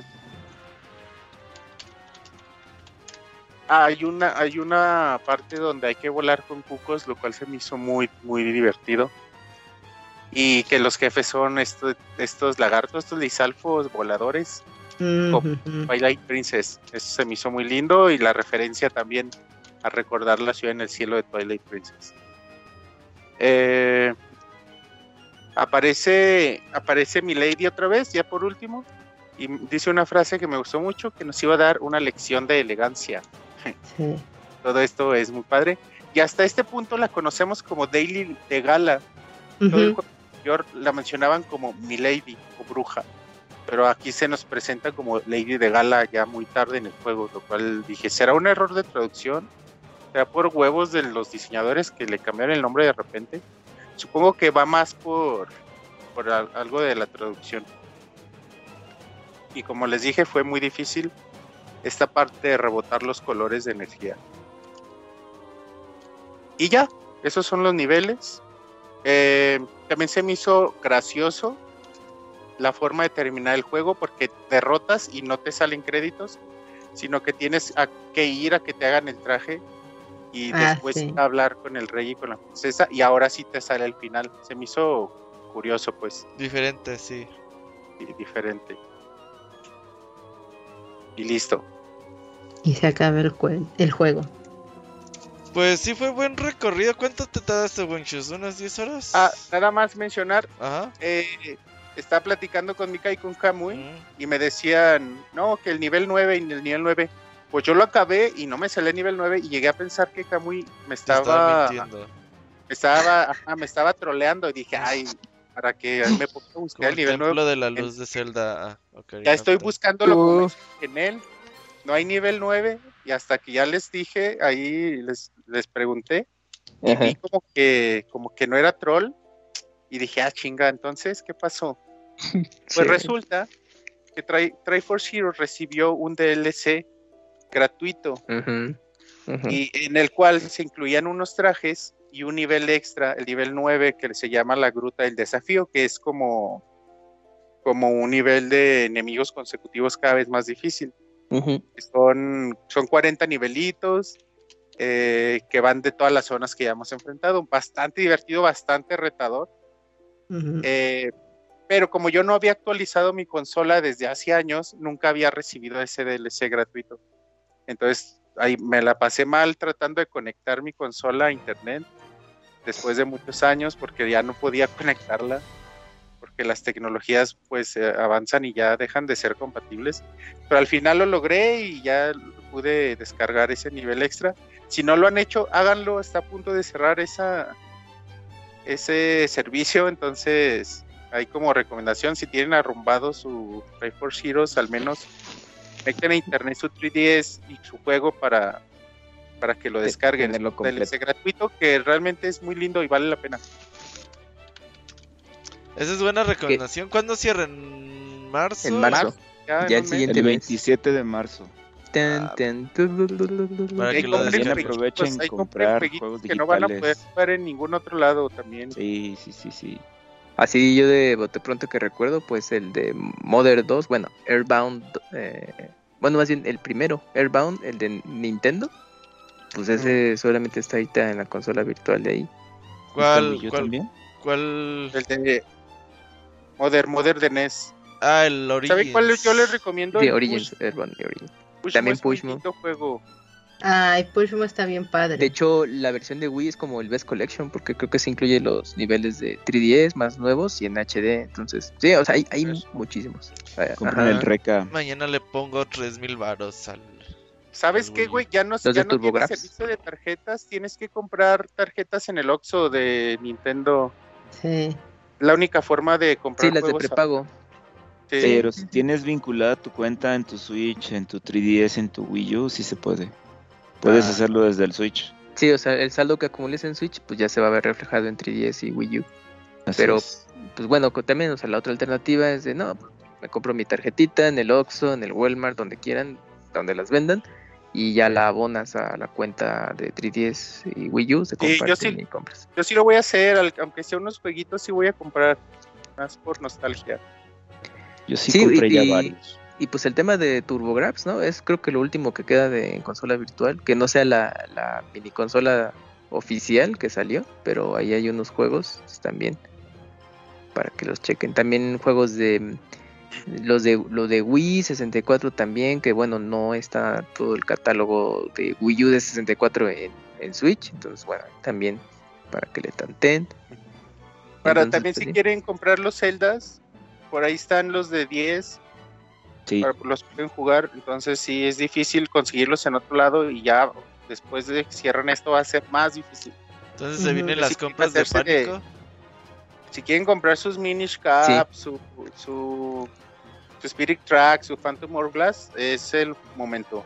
También, y no, y también pues aplica en, en, en 3DS, los de Game Boy Color.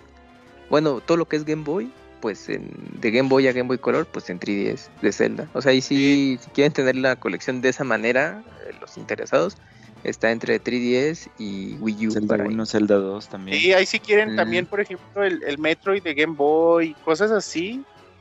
Después de aquí ya va a ser difícil conseguir esos juegos, entonces sí dense un clavado a los juegos de, la, de lo virtual del 3DS. Fusion y Zero en Wii U. Y de, y de Wii U antes de que lo cierren, sí.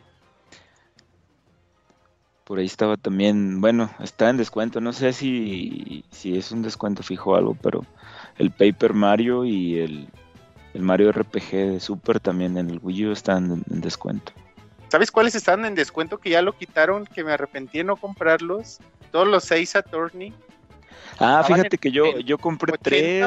Estaban, yo compré tres de cuatro. ah, bueno. Ahorita que Wenchis menciona los seis Attorney, donde está casi toda la colección de los Ace Attorney es en 3DS. Entonces es ahí donde tienen que, echarle ahí uno. Que son los de Game Boy Advance, ¿no? Sí, es que de esa Attorney ahorita lo que donde los pueden jugar pues es en PlayStation, en Xbox creo que están, en Switch, etcétera, pero es la, la trilogía original. Pero ya los spin-offs y continuaciones, esos están en 3DS. Entonces ya una vez que cierre, ya adiós. Bueno, si los quieren. Tienen, un mes, amigos, háganlo. Algún día, algún día van a volver a salir, pero sí. Sí, sí, seguramente saldrán en alguna recopilación o algo. Ahí, bueno, eso ya dependerá de las compañías, claro. Pero los de 3DS, los de los de Zelda 10, híjole, lo veo complicadísimo, pero bueno, puede ser que sí. Pero Switch 2, Switch 2, cierto.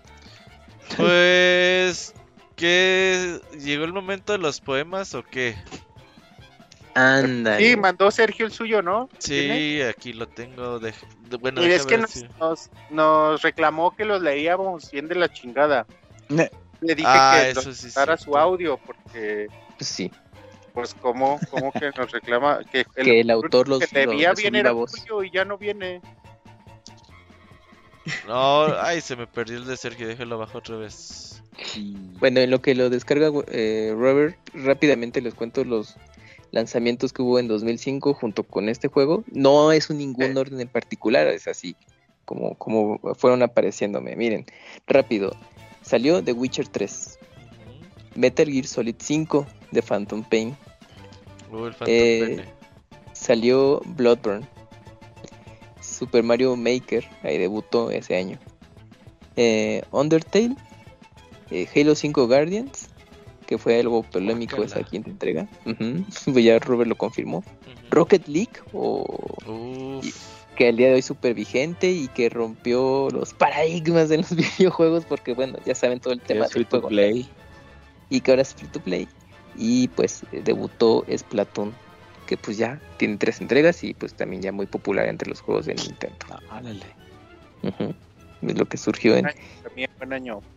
Y, ah, bueno, y ya como mención especial, pues Undertale en versión PC desde 2015 y que sí sería de, pues de culto entre los jugadores, pues ya actualmente se puede jugar en casi todos los... Está en Switch, está creo. y ya con su respectiva secuela. Sí, este juego que hace más referencia a la serie de Airbound, ¿no? Entonces, hay un, con un tinte más oscurón, muy interesante. Debutó ese año en... soundtrack de locos. Ahí para que los, los chequen. Ya tengo el audio de la música, como y a ti sí te gustó. De ah, hecho, de hecho, de hecho, la música el, es muy el soundtrack de Three for Heroes, en lo personal, eh, pues me gustó mucho, tiene buenos temas. El principal, así, eh, la verdad es que a mí sí me gustó bastante y es un soundtrack que pues vale la pena que, lo chequen. Yo le platicaba a Wonchis, oye, el soundtrack y todo, pero pues él no le encantó tanto, se le hizo muy ¿No te gustó Wonchis? No manches. A mí se me hace bien X este soundtrack. No, güey, este, acordeón, este acordeoncito, violoncito está chido, güey. De hecho, creo que es de lo que más disfruté del juego, la música, la música que acompaña. Bien básicos, ah, ahora también eres experto en música, cabrón. Más músico, Wonchis de corazón. Lo siento, lo siento, lo, quise analizar. Es válido, es válido. Incluso me puse a analizar la música solita. Me puse a escuchar la música solita y dije, pues no, neta no. Bueno. No, te has muerto por dentro, Monchos. Igual, el, tema principal sí. Es por comer tanta carne. El, tema principal sí me gusta, pero no se me hace así súper súper extraordinario, ¿eh? Entonces sí, me pues es que le queda el juego pero tal cual como es pues bueno, al final siempre les, les, ponemos algo de música del juego, pero como al Wonchis no le gustó, pues no. Bueno, no les vamos a poner nada. Todo. Sí, se cancela todo. Ahora sí. está igual que los, está igual que los soundtracks de los de los de Game Boy, de los Oracle. Sí, que es muy, muy normal.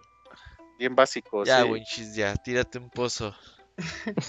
Ya no le pues, arregles. Sí, sí. Pues bueno, ahora sí vamos a poner el poema de Sergio. Déjenle pongo pausa a la música. Le subimos y me pongo mute. Ok, este es el poema de Legend of Zelda Triforce Heroes. A un héroe busco, a un viajero encuentro y en ti, jovenzuelo, el vivo rostro del aventurero. Pero si eres realmente el héroe, y no solo un charlatán, las vestimentas adecuadas, adornarte deberás. La princesa se ahoga en desgracia, ante su mirada el pueblo llora, y no puede salvarla sin la elegancia que en su castillo añora. Así que acudes a mí, aventurero, por ropaje de leyenda, que asiste en tu sendero y de la maldad te defienda. Pero para ello necesito telas, tal vez almas o incluso estambres, que te provean desde gracia hasta objetos gigantes. Confiado estoy en el fruto de tu lucha, en la cooperación que es tu fuerza, que la unión totémica y algunas rupias renueven a la princesa. Ok, este es el poema de Legend Ahí está, buen poema por parte de Sergio, sin duda alguna. Poema en viva voz, en viva voz, en viva sensual voz del mismísimo Sergio.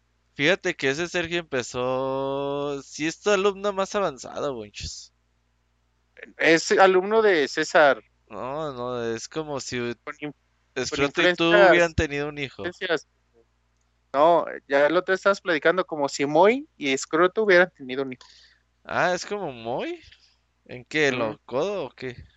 En muchas cosas. Sí. Y en, las cosas que le interesan y lo mucho que sabe y así. Y que le gustan los Game Boy piratas. Yo de historiana y así. Eh. Hablar en inglés que los eh, hay otros juegos que son mejores que Zelda, ¿no? Ah, sí, los que regalan en Steam, güey, según el muy. Ajá. Pero, este, tal juego es mejor Zelda que el Zelda original. ¿Y tú, ¿y tú güey, hiciste tu tarea o qué? Sí, claro. Ah, porque Ahí hice la de la que debía de de Skyward Sword y nadie me la peló eh, en Twitter. No, es que tienes que no, yo no la vi, la verdad. ¿Cuándo la publicaste? No, ya hace como un mes, Robert. Ya, eso es del año pasado. No, pues ah, ahorita me, me tardé un chingo. ¿Y qué le pusiste? ¿Zelda qué o qué? No, ahí está, está fija en mi perfil como todas. Pues vas, buen dice, ah, comenta el Skyward Sword. 10 de enero, mira, un likecito nomás. Pues es Dos en no uno. La vi, es que, ay, chinga. Nadie me las pela y me tarda un chingo, güey. No, Dos en uno. ahorita mismo se arregla eso, chinga. ¿Saben qué? El que les debo todavía Ajá. es el del pasado. El de Link... No mames, es que ya lo vi. A ver, ya mi pues, retweet. No, ya no vale, ya no vale, ya no quiero nada. No, ¿cómo no? Ahorita te van a caer chingados. Más vale tarde que nunca. Exactamente. Entonces todavía quedó de ver uno ahí, a ver si en una chancita lo hago, pero de este juego sí lo hice. Ok, a ver. Jálate. Dice, voy a contaros una historia de la moda y el estilo de tres héroes legendarios que se arriesgan sin vacilo, de una bruja estilosa de sombrero y alto tacón, de una maldición tramposa que llega sin razón. Sin temor a equivocarme, este reino es ostentoso, de aldeanos facheritos y un rey de ojos llorosos. Madame Sastria, presumiendo sus atuendos maravilla, es grandiosa, elegante, antes muerta que sencilla. La princesa Cursilinda llora y llora escondida, pues no quiere que le vean sus harapos de mendiga. Es tan triste y preocupante, todo el reino está asustado. De la moda y lo estiloso, enseñarlo demasiado. En Arabia hay peligros que exigen valentía. Con amigos es mejor, pues requiere simpatía, de orejas puntiagudas y otras señas adecuadas, el peinado rayalado y patillas bien pobladas. Listo.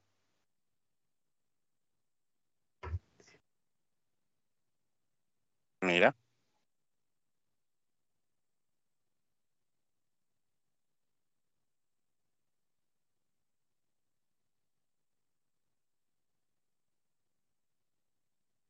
Ah, ya no, no quiero nada, ya no valen. Tiene, tiene como 311 views, esos cuentan como likes. No, no, nada.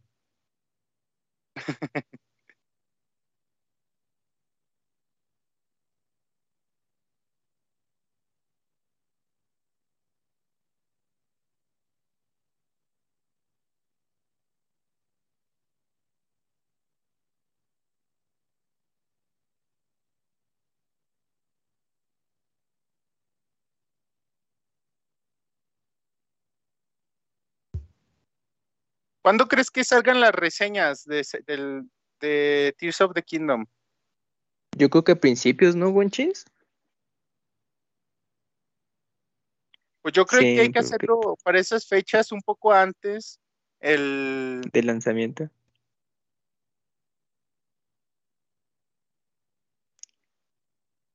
Yo, yo creo que te lo hubiera mandado, güey.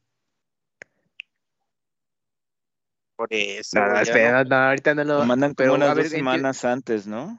En teoría lo. Sí, tres semanas. Yo creo que para ese juego son tres semanas antes. No, pero aquí en México ya está vetado no mandar códigos de Nintendo antes. Y. El RP, Robert. Con tu Switch modiado. No, pues ya en la compu, en la compu, como muy. Pero entonces, si va a salir, Robert, el juego, ¿qué será? El, las reseñas saldrán como la semana del lunes 6. Podríamos hacer el podcast para el jueves 2. Robert, que no te escuchas.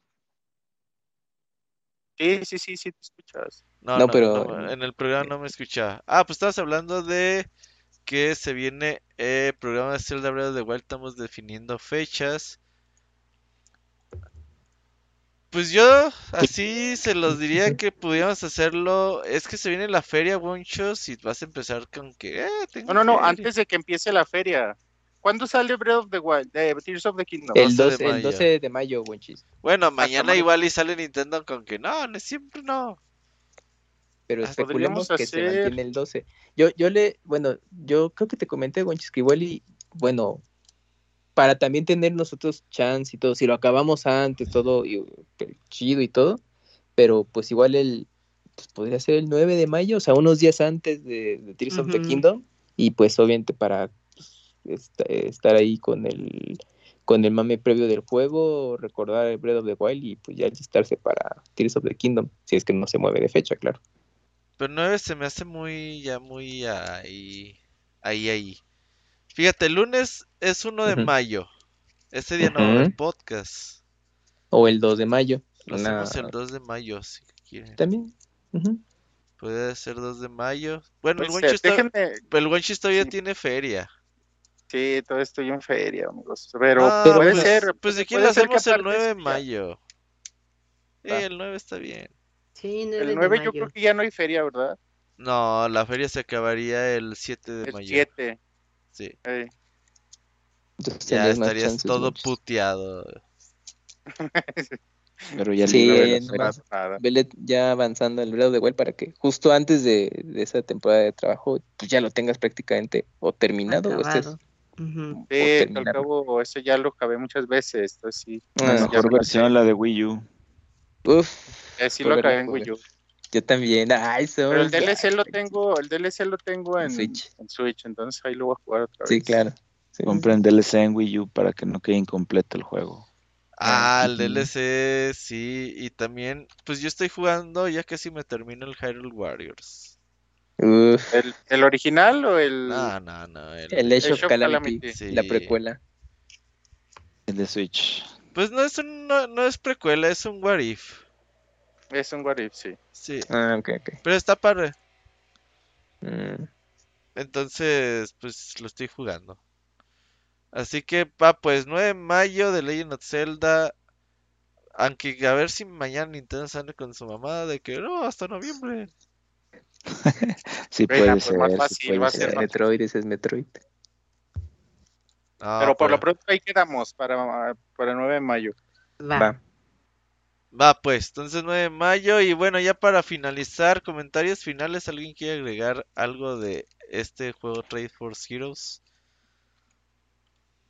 Es muy divertido, si tienen la oportunidad, se la van a pasar bien. Yo le recomendaría que lo compren ahorita que todavía está a buen precio porque ya que se cierra la tienda de 3DS va a subir. Aprovechen ahorita que en Amazon está barato. Pásales el link, consigan lo físico y entren a descargar el DLC. Pero vale la pena. Sí, porque muchas veces nos confiamos que los juegos están baratos. Por ejemplo, la gente se reía del Mario All Stars, ¿no? De que decía Nintendo, no, pues hasta marzo del 2020, ¿no? Creo que 2019, no me acuerdo cuándo era. Y pinche juego todavía 2021, 2022 vendiéndose a 700 pesos, 800 pesos. Y ahorita está en 2000 varos, güey. Mocos. poco a poco va subiendo, sí. Poco a poco, sí. Entonces, ahorita está en 400. Son juegos que valen la pena, güey. Es que ese es el punto. O sea, no nomás es el mame de tenerlos, sino que realmente es divertido jugarlos. Jugarlos. Sí, pero pues el, lo típico de que no te interesa y pasa el tiempo, la recomendación de boca a boca tardía de, oye, no, sí estaba bueno, y ya cuando te interesa. Ya lo quieres buscar y Un millón de pesos te cuesta, pues nada. Entonces, pues no. Sí, es un boleto, o sea, si aplicas la MOI y pues ya ni modo. Eh, sí, lo emulas y a toda madre no pagas y ya dices, ah, pues ya, ya ganaron lo que tienen que ganar los desarrolladores, pues que no les va a afectar que yo no lo pague, digo, cada quien. bueno, pues ahí sí, ya como vean, pero también yo lo recomiendo mucho. Obviamente, el factor de tener con quién jugarlo influye mucho. Entonces, si. Y que tenga buen internet. Que tenga eh, buen internet. bueno, fuera del internet, porque pues seguramente los que ya escuchan este programa y ya va a ser solamente local ya local. Entonces ahí yo recomiendo de que, bueno, si tienen también amigos que sí les guste jugar de esta manera eh, videojuegos local y todo, y sobre todo pues también el punto, que sean eh, fans de Zelda y les hacía falta en la colección, pues no lo dejan pasar ya tanto tiempo y denle la oportunidad de jugarlo y la verdad es que se la van a pasar bastante bien ahí poniéndose de acuerdo y luego ahí despeñando o llegando al éxito al primer intento. Entonces, la verdad es que eh, está muy bueno cumpliendo esos factores. También cómprenlo si este, están coleccionando los juegos de Zelda. Sí, pues ya para que no ah, les falte. que no falte, que no falte. Sí, que todavía está a buen precio ahí. Bueno, lo, es cual comentó el año pasado, creo que todavía está más o menos como ese rango de precio. Sí, está barato. Estaba como en 540 o 450, algo así. Pero no, no se me hace caro y la verdad es que sí es una buena experiencia. Está más barato físico que en digital, entonces también es importante. Y mencionar también que, que no le tengan miedo al juego individual. Al principio cuesta un poco de trabajo, pero no es imposible. Igual también se van a divertir mucho. Es recomendable. de, acostumbrarse. Pues bueno, ahora sí vamos cerrando. Buen podcast el día de hoy y bueno, ya tenemos dos programas solamente en puerta. Esperen el 9 de mayo para el siguiente y el de Tears of the Kingdom, pues algún día de este año lo haremos. Unos dos meses después del lanzamiento podría ser. Para darle chance a todos que, que lo puedan jugar y, y darle. Pero bueno, ahí estaremos ya hablando al respecto. Muchas gracias por eh, acompañarnos el día de hoy. Gracias, Mika. Gracias. Zelda Triforce Ay, puse el poema de Sergio, perdón. ya, ahí está otra vez la música. Y bueno, ahora sí, nos despedimos. Mika, Bonchos, Squall, Camuy, muchas gracias. Adiós. muchas gracias. Gracias. Nos, vemos. Hasta la próxima. Bye bye. bye. Adiós.